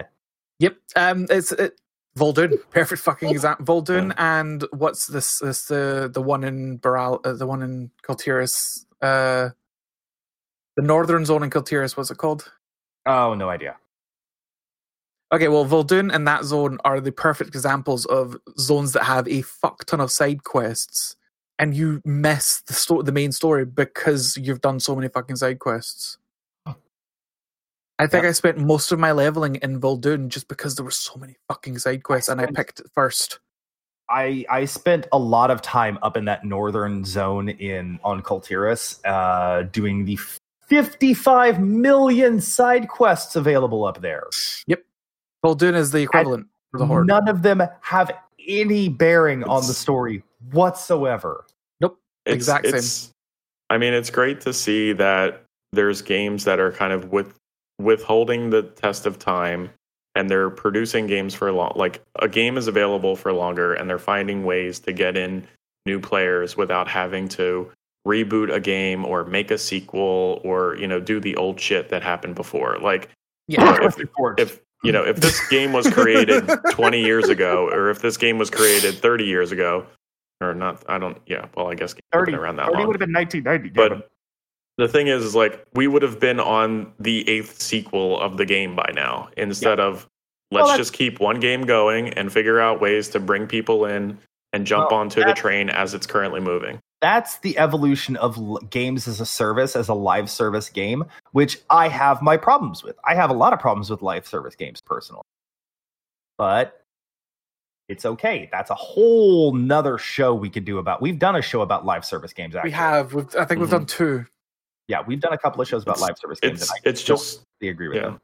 it's cool that game companies are finally thinking about bringing on new players and getting them acclimated to their games without having to you know take them through a laborious story or you know drop them in knowing nothing about the game and having them redo old content Yeah, and uh, they're finding creative ways to solve for that problem That's fair. So- That's fair. I'm very uh, very excited to see that that's happening it's an interesting show topic that kind of evolved Yeah, That's uh, it's something we've talked about multiple times before, and something we can talk about a million times after this. Uh, but let's go ahead and jump through the rest of the news real quick, and then we can kind of cover that last little sort of roundup bit that we had for the whole week. Um, Sure. So, Star Wars Squadrons is coming out. The official gameplay trailer has been released. There's been some information. This was announced la- earlier this week, I believe. Uh, Yeah. Week ending on 620. Um, it is going to be uh, a single player campaign, and it will also be a 5v5 multiplayer, uh, kind of in the same vein as X Wing versus TIE Fighter, sort of Rogue Squadron games, where you are taking control of a iconic Star Wars starfighter and engaging in combat. Mhm. It looks interesting. I don't like the fact that it's going to be a 5v5 multiplayer. Um, I would really like a much larger scale game. Personally, I would like to redo, you know, the Battle of Endor or the Battle of Yavin or something like that. I would love something like that. Oh, LB, did they confirm no B Wing? Fuck that game. I'm done with it then. Fuck it. Wow. I, I mean, God the five. damn. Goddamn fact that Admiral they- Ackbar developed that fucking starfighter platform, and if it's not fucking available, it can go fuck off. I, the 5v5 aspect is interesting because, like, there's different types of ships that you can do, and you can have, like, a few bombers and you can have a few fighters and, like, coordinate with your team to, like, make sure that you got your bases covered. So that's pretty cool. Um, and there's, like, a mode where, like, it progresses. So, like, you start off by fighting one of the smaller ships, and then you take on the flagship or whatever it is. Uh, Um, larger, larger starfighters. Yeah, and like your team is going to attack or your team is going to defend, and you know, so that that's pretty cool. So there's there's some interesting game modes in multiplayer that I would want to check out, and I just like the whole you're in a starship and you're shooting shit. Like we haven't had that in a while. I 50 feel space battles. Give them to me now. I Where's- want to defend a Mon Cal cruiser from a goddamn Imp Star 2. Where's my space battle royale where I start off flying a dinky ship and then I have to find parts? Start off in a TIE fighter and then you eventually upgrade to like an A Wing or something. Yeah. No, no. Give me a 50v50 no, you Like, start off in an escape pod. 50v50 space battles. I want to play a goddamn B Wing or a fucking Y Wing and bomb the shit out of an Imp Star 2, okay? Well, you'll be able to bomb stuff in this game as a bomber in a Y wing. Yeah, but I still want to blow up an Imp Star. Look, I just Hopefully I'll want to to start do off in an escape pod and find a part. Yes, you you you start off in an escape pod and then you use your cutting blaster to blow up an asteroid, and there's a full size Tie Fighter inside of it. It's a blinged out Darth Vader's Tie Tie Interceptor from Episode One. Jesus. You Can blow it you up, imagine? and then you jump out, and you get in, and it's got a fucking stupid My Little Pony skin on it, and the lasers are like bright fuchsia, and they have a tracer round attached. No, that's it. after you pick up your loadout. and it's got it, it says "Notice Me, Senpai" across the sides, across And it has a unicorn horn on it. Giant unicorn horn that you can melee people with. No fucking thank you. Someone is already thinking about a space battle royale. I'm I'm sure of it. I'm positive they are. it will not go well. Um, so Squadrons, the official gameplay trailer, we're gonna link that in the show notes, and you'll find that on the updates. Uh, besides that, there was a shitload of stuff announced throughout the PS5 event. Um, so so many things. They debuted the console. They debuted the console design. Um, it looks like a fucking uh, router. It looks like a Everyone network hates it. gateway. It looks Yeah. like a network gateway from like 2007.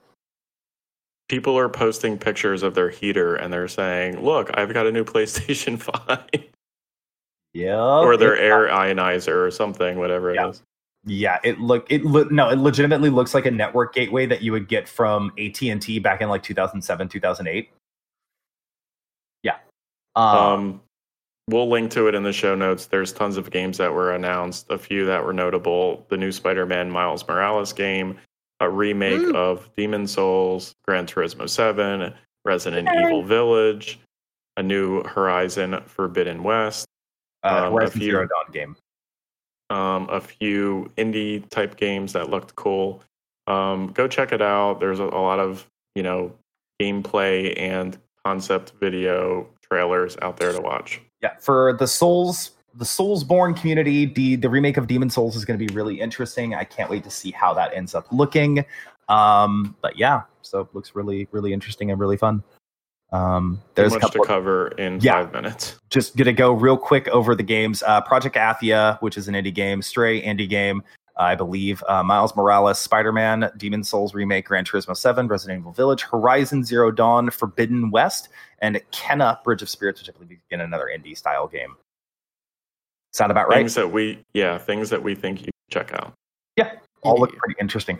Uh, haven't heard anything interesting out of Obsidian, Steam, Firaxis, any of the other stuff we have in there. Chris, you had some D and D stuff. Uh, yes, uh, just a quick update. Uh, D&D Beyond's dice roller has been updated. You can now roll advantage, disadvantage just by right clicking on PC or on mobile, just hold clicking, and you can get the options. Um, they, I think Kevin added this one. They are also they've also added additional dice sets um, uh, to fun. Oh, let me get the article up. Added additional additional dice sets uh, to fund racial justice. So if you want to go and assist uh, whatever you can, you can purchase uh, those on D and D Beyond, and D and D Beyond will donate fifty percent of all uh, proceeds uh, from the digital dice sales to the Black Lives Matter movement. Cool. All right. Uh, which that then kind of dovetails into the last little thing we were gonna kind of talk about. Not that this is the least important, but I felt like it was probably best to get it towards the end of the show where we had kind of gone through everything else we wanted to talk about, so that you know if there did end up being a conversation that evolved out of this, you know, we'd be able to actually cover it re- responsibly and talk about it responsibly. Mhm. Um, so there's been a lot of shit that's happened since Memorial Day. Uh, Yeah. in the U.S. Um, Yep. So uh, you had uh, the very unfortunate uh, murder. I mean, there's no other other way to put it of George Floyd. Um, uh, happened on Memorial Day itself, and that has kind of set off a Chain of events. absolute avalanche of events across the entire globe. Uh, it's not Yep. just this is not just uh, uh, an American thing. This is not just the U.S. Um, this is all over the globe. You are seeing uh, events and protests and movements that are rising up about uh, racism and their home communities. Um, so we're going to be talking a little bit about uh, racism, and we're going to be talking about some of the responses that we've seen out of the gaming community. Um, if this, if you're just tired of hearing this, I understand because this seems to be kind of something everybody's sort of talking about right now. I personally believe it's an important thing to talk about, so I'm talking about it. But if you are you just are done hearing about it or you are engaged in this in some other way, uh, feel free to go ahead and turn the show off now. That's totally fine. Um, We completely respect that. I or respect if you want overload, because some people truly are a little bit overloaded with. There's a lot of Yeah. or it's something that you don't feel comfortable like really listening to. You know, that's totally fine. Now, if you disagree with all the shit that's happening, you can go fuck right off. So Yeah. Yeah. Yeah. So um yeah just uh just putting that out there um so right now there are ongoing protests happening in a lot of major cities across the world and we've heard from a lot of game developers recently um about their responses to this and what they're doing as a corporate entity, which just always really smacks me really badly because I don't like corporate entities acting like they are responsible members of the community because they're not. They're a corporate fucking entity. But yes. I respect some of the responses that have come out. And Mm-hmm. to be fair, we're going to be focusing on Blizzard, but many other companies have also Oh, done oh. this. And Almost We the have- majority, yeah. go Yeah. Google it and find it. You know, we're going to be talking about Blizzard. whatever but yes. whatever company you whatever company you get your games primarily from and support there will there will have been something I almost guarantee that there's going to have been something released that uh, is going to be kind of in this same vein.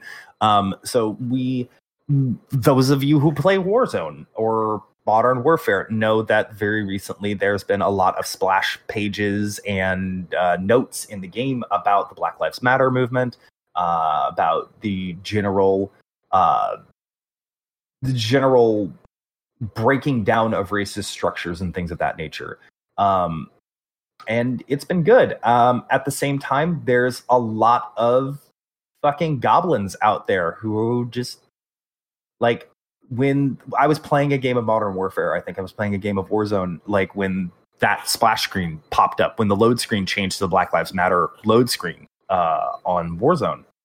And the second the game loaded up, you know, it's the warm up match, so it's open mics and all that kind of stuff. And people just started screaming about fuck Black Lives, fuck all this other shit, fuck that stuff, racial epithet, racial epithet, racial epithet. I'm like, dude, what the fuck is wrong with you people?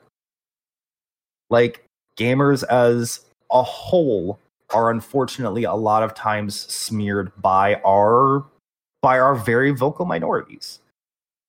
And that's very toxic, very vocal minorities, and that sucks. Um, and they and you know very succinctly um, they came out and said like we're going to stop racism in our game like we you know we realize it's happened and we're going to take a much harder stance on it which um, which to is a great thing It's great, but at the same time, it's like it's way too little, way too late, kind of thing. You know, this like toxic racism, like just out and out racism, has existed in Call of Duty since I was playing back in you know back on multiplayer, you know, dial into the server shit back in the original Call of Duty or games. two Okay, but here here's my thing. That's not just on the companies, that's also on the players because yeah players are complicit in not reporting it. I'm sorry. Like Yeah. I- and I'm holding myself accountable to that too because I t- That's- I I I know historically I don't necessarily Tend to go and ignore it. report everything that I come across because it's a pain in the ass and does anything really get done and da da da.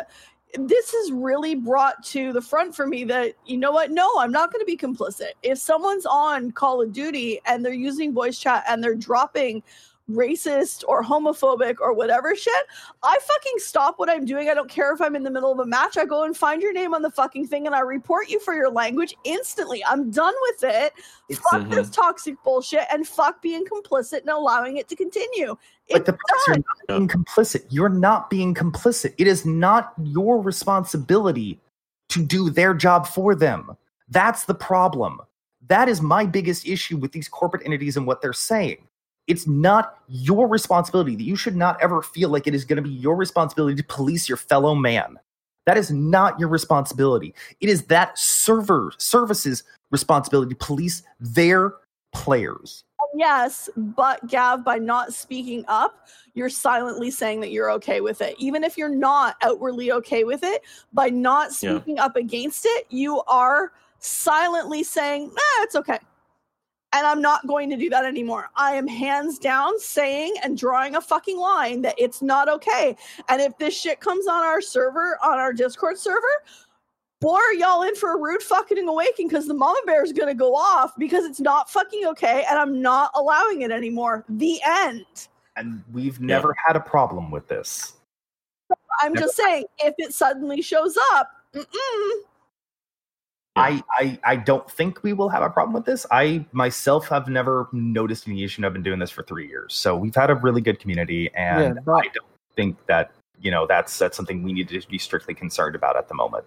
I mean Um, but you know you guys you guys have laughed at me in the past when I'm like really anal about reporting people for their names and WoW when we see people who are named Hitler or other shit like that. But like, I no, I I gave you shit because you were reporting people with very vague that could not be possibly construed unless you were looking at it in a very specific light names and hots. I, I, did do that. Yes, I did used to give you shit for that. I am overly vigilant about that, but because I don't oh. like people, you know, and that's and that's and I, I'm not gonna just like jump on the bandwagon and say, oh yeah, I do this all the time. But you, you know me, I I I you all have heard me like in the post match in like Warzone, and it's just like, hey, give me give me two minutes. I'm gonna go through this list. I'm pretty certain I saw a bad name in here somewhere, and I'll go through my hmm. recently played list, and I do that. I do do that, but it's just like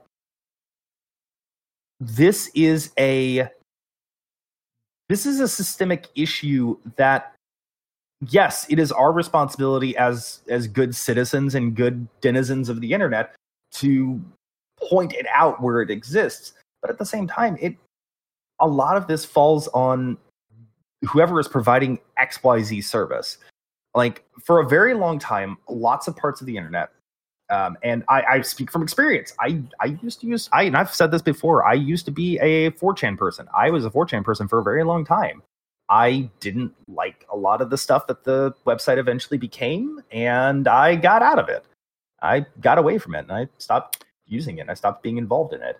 Um, but for a very long time, they have used the shield of we are not responsible for what our users post. That is their personal that is their that is their content not ours and that's not right you can't just say hey i'm not responsible for what my players say in voice chat i can't do anything about that that's their opinion not the opinion of xyz corporate entity and So voice when- chat is pr- is problematic in the first place because you can just get on and say whatever you want, and it goes Mhm. into the ether. And which we actually discussed this recently um, with the twitch council So when WoW Classic launched, I rolled on the server Noggenfogger. Now you can instantly see where that's going to end up going, right? oh yeah yeah Fire elixir. I forgot about that. Um, Uh, no, the that. server, the server was plagued with guilds um, that were using unsavory things yes, um, but changing uh, certain letters, obviously, so it said Nogger instead of other words. Um, including things like burn, lynch, yada yada yada. Um, it's it's disturbing to the level that was there on that server. Um, Blizzard took swift action. I will 100% back Blizzard on what they did there. They took swift action, forced name changed, and there was a lot of suspensions that went out to people who didn't comply. Um, there's there's guilds out there on the server who have obviously changed their names.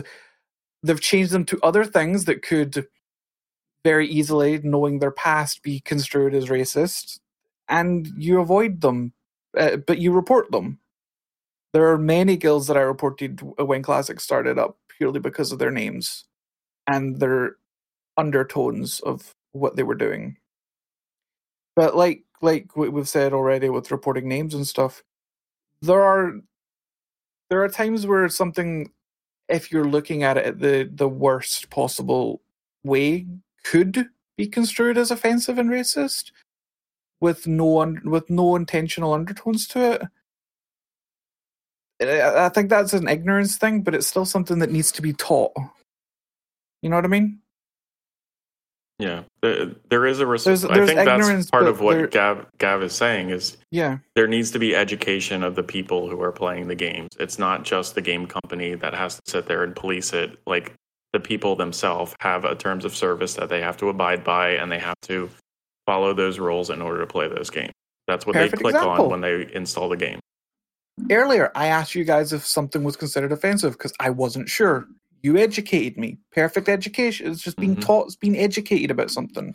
I missed that conversation. It, something We're we'll not go going over- to repeat it. We'll go over it later. We're not going to repeat Yeah. it. Well, I mean, No, we're I wasn't, I wasn't bringing it up. I was just saying, oh, I missed this conversation. I don't know what you're actually, actually, that's there there wasn't there wa- there wasn't an intention of being oh I'm going out of my way to be offensive. It was a case of I wasn't sure.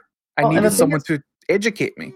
and the thing is is that it's such a minefield trying to go through especially with language. It's such a minefield because what might be considered offensive like racial or otherwise in the us might not be considered racial or offensive in canada or scotland or albania or russia. It might not be considered racist or or prejudice or anything bigoted in these other places. It might just cunt is a perfect example Yep, cunt is considered a highly offensive word to a lot of people in the US, to a vast majority of the individuals in the United States of America. But in Australia and in the United Kingdoms, it's not really viewed as a negative word. It's just a word. It's a term of endearment. in some cases, yeah. I mean, it's just like, and that's one of those things. It's like the, especially English is a very complicated language that has very distinct regional issues.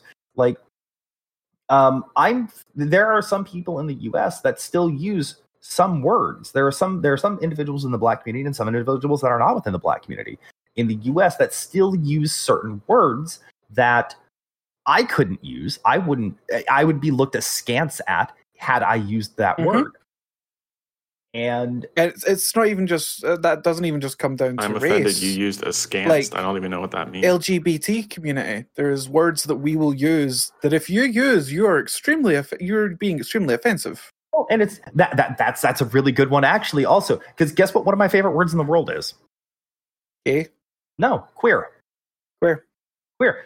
Queer itself means strange, odd, unusual. I like to, it's a fun word. It's just a good word. It's a really, That- really elegant that's a- word. that's a queer looking water bottle. Why is it shaped like that? Yeah. Uh, you're acting very queer today. What's going on? It's just a good word, but I can't. I don't. I, it's not that I can't. It's that I don't use that word anymore because Mhm. I understand that some people have a that some people have adopted that word for a very specific group of people, and I understand that it's not something I should be using. It's not that I can't use that word. It's just that a word I shouldn't use. Other and- people have weaponized that word It- the weapon against has other people. very much and we've gotten to a point where that word has now been claimed and it's the same it's the same uh, it's the same concept that um, african american communities uh, especially the civil rights movement and groups like that utilize that same sort of belief and that same sort of that same sort of uh, tactic Can I against give a Hmm? Sorry, go on. I was Uh, going to say, can I can I give go- a British example of what you're exactly what you're describing? Um, the word fag. We use that as a word for cigarettes. Hmm. That is a word for cigarettes in the UK. It's it's a slang word, but it's a word. But obviously, that's been used as a weapon for LGBT. Hmm. So it, it's another word that I, I can use. I shouldn't. I can. Well, for me, it's a bit. Yeah, you know what I it's mean. a bit odd for you but yeah yeah, but yeah and it's just like there's it just seems like there's a lot of people that don't have the emotional quotient required to understand that they aren't the center of attention and that just because they can use a word doesn't mean they should be allowed to use a word Mhm. and i think i honestly think a lot of the people who use racial epithets probably aren't actually as racist as what that epithet implies them to be. I don't think they do. I think a lot of people are just shock humor and I'm going to say a bad word. Or they're children and they're just saying words because they know it gets a rile out of people. I uh, and I'll, I'll draw back on the 4chan experience that I've got. Like there's a lot of words that people would say that it's just basically, oh yeah, I'm saying it for the sake of saying it. I'm, I, you know, I probably don't actually really believe in this stuff, but I'm saying it for the sake of saying it because I know it annoys someone. it'll get a rise out of someone. It gets a rise out of somebody. And I'm not saying that racism doesn't exist. I'm not saying that bigotry doesn't exist. I'm not saying that sexism exists, doesn't exist. You know, I'm saying that there is probably a measurable proportion of the people who utilize those words and those things and do those and say those things that there's no teeth behind it at all. But at the same time, that's still damaging. Yeah, It's mean, still a damaging thing to say. it- It, it goes back to people need to be educated. They need to understand what those words mean and not use them because they're also being cognitive of people or they're, they're being thoughtful of other people's feelings and what the you know what those things actually signify. And like they shouldn't just be using words just to say words. They should know that those words are harmful and hurtful and have been used to hold people back in society and we can't we can't allow that to happen. And I, I'm going to actually give you an example from my actual life, something that I did that I didn't realize I did. So, years ago at work, um, I've been at my current job for nearly a decade at this point. Um, years ago at work, I was, and I've been a manager almost this entire time. Um, I was leading my team and I was having a very, I was uh, greeting my people as they got in for the day and assigning out workloads and things like that and one of my people was just kind of in a bad mood. They just seemed like they were not in a good mood. And not even thinking because I use a lot of anachronistic speech in my everyday life. And I, like the word queer and things like that. I use a lot of anachronistic words just because I'm weird. I just do it. It just happens. And I looked at her and I said, well, why are you in such a black mood today? As in a dark mood. Uh, she wasn't, she didn't seem like she was happy and just everything was just kind of, she didn't seem good. And I was just trying to see what was wrong to see if I could have a talk with her, see if I could help her out. Well, she's, she's black. I didn't even think about that. That didn't even click in my head at all. And I got taken in for, for, for a human resources meeting. I, I there was a complaint that was issued against me, and I got taken in for a human resources meeting, and I had to try to explain my side of it. And thankfully, everybody did kind of understand what was going on, and they kind of know my personality. But it's like in my head, I had that sort of click moment where I was just like, "Oh, yeah, that could actually be construed pretty badly." Yeah, I was just using that in sort of a classical sense. It's like a dark or a gloomy mood, you know. I uh, that oh wow, Jesus Christ. So that that's something that I did. I've done that before. But it's like I looked at that, I took that event as something that I needed to not police my language, just be more conscious of the words I used. I mean, we have recorded evidence of me um, when we were talking about the dragonflights. Uh-huh. Out of context, very offensive what I was saying. Yes. Within the context, it makes entire sense. Yep. Um human beings are not perfect we're we're we're not perfect people we make mistakes we fuck up we screw up we say the wrong thing when we meant to say something else. Um but Qualities Yeah, that let's recognize that and learn from them. yeah it's it's the, Not all, most.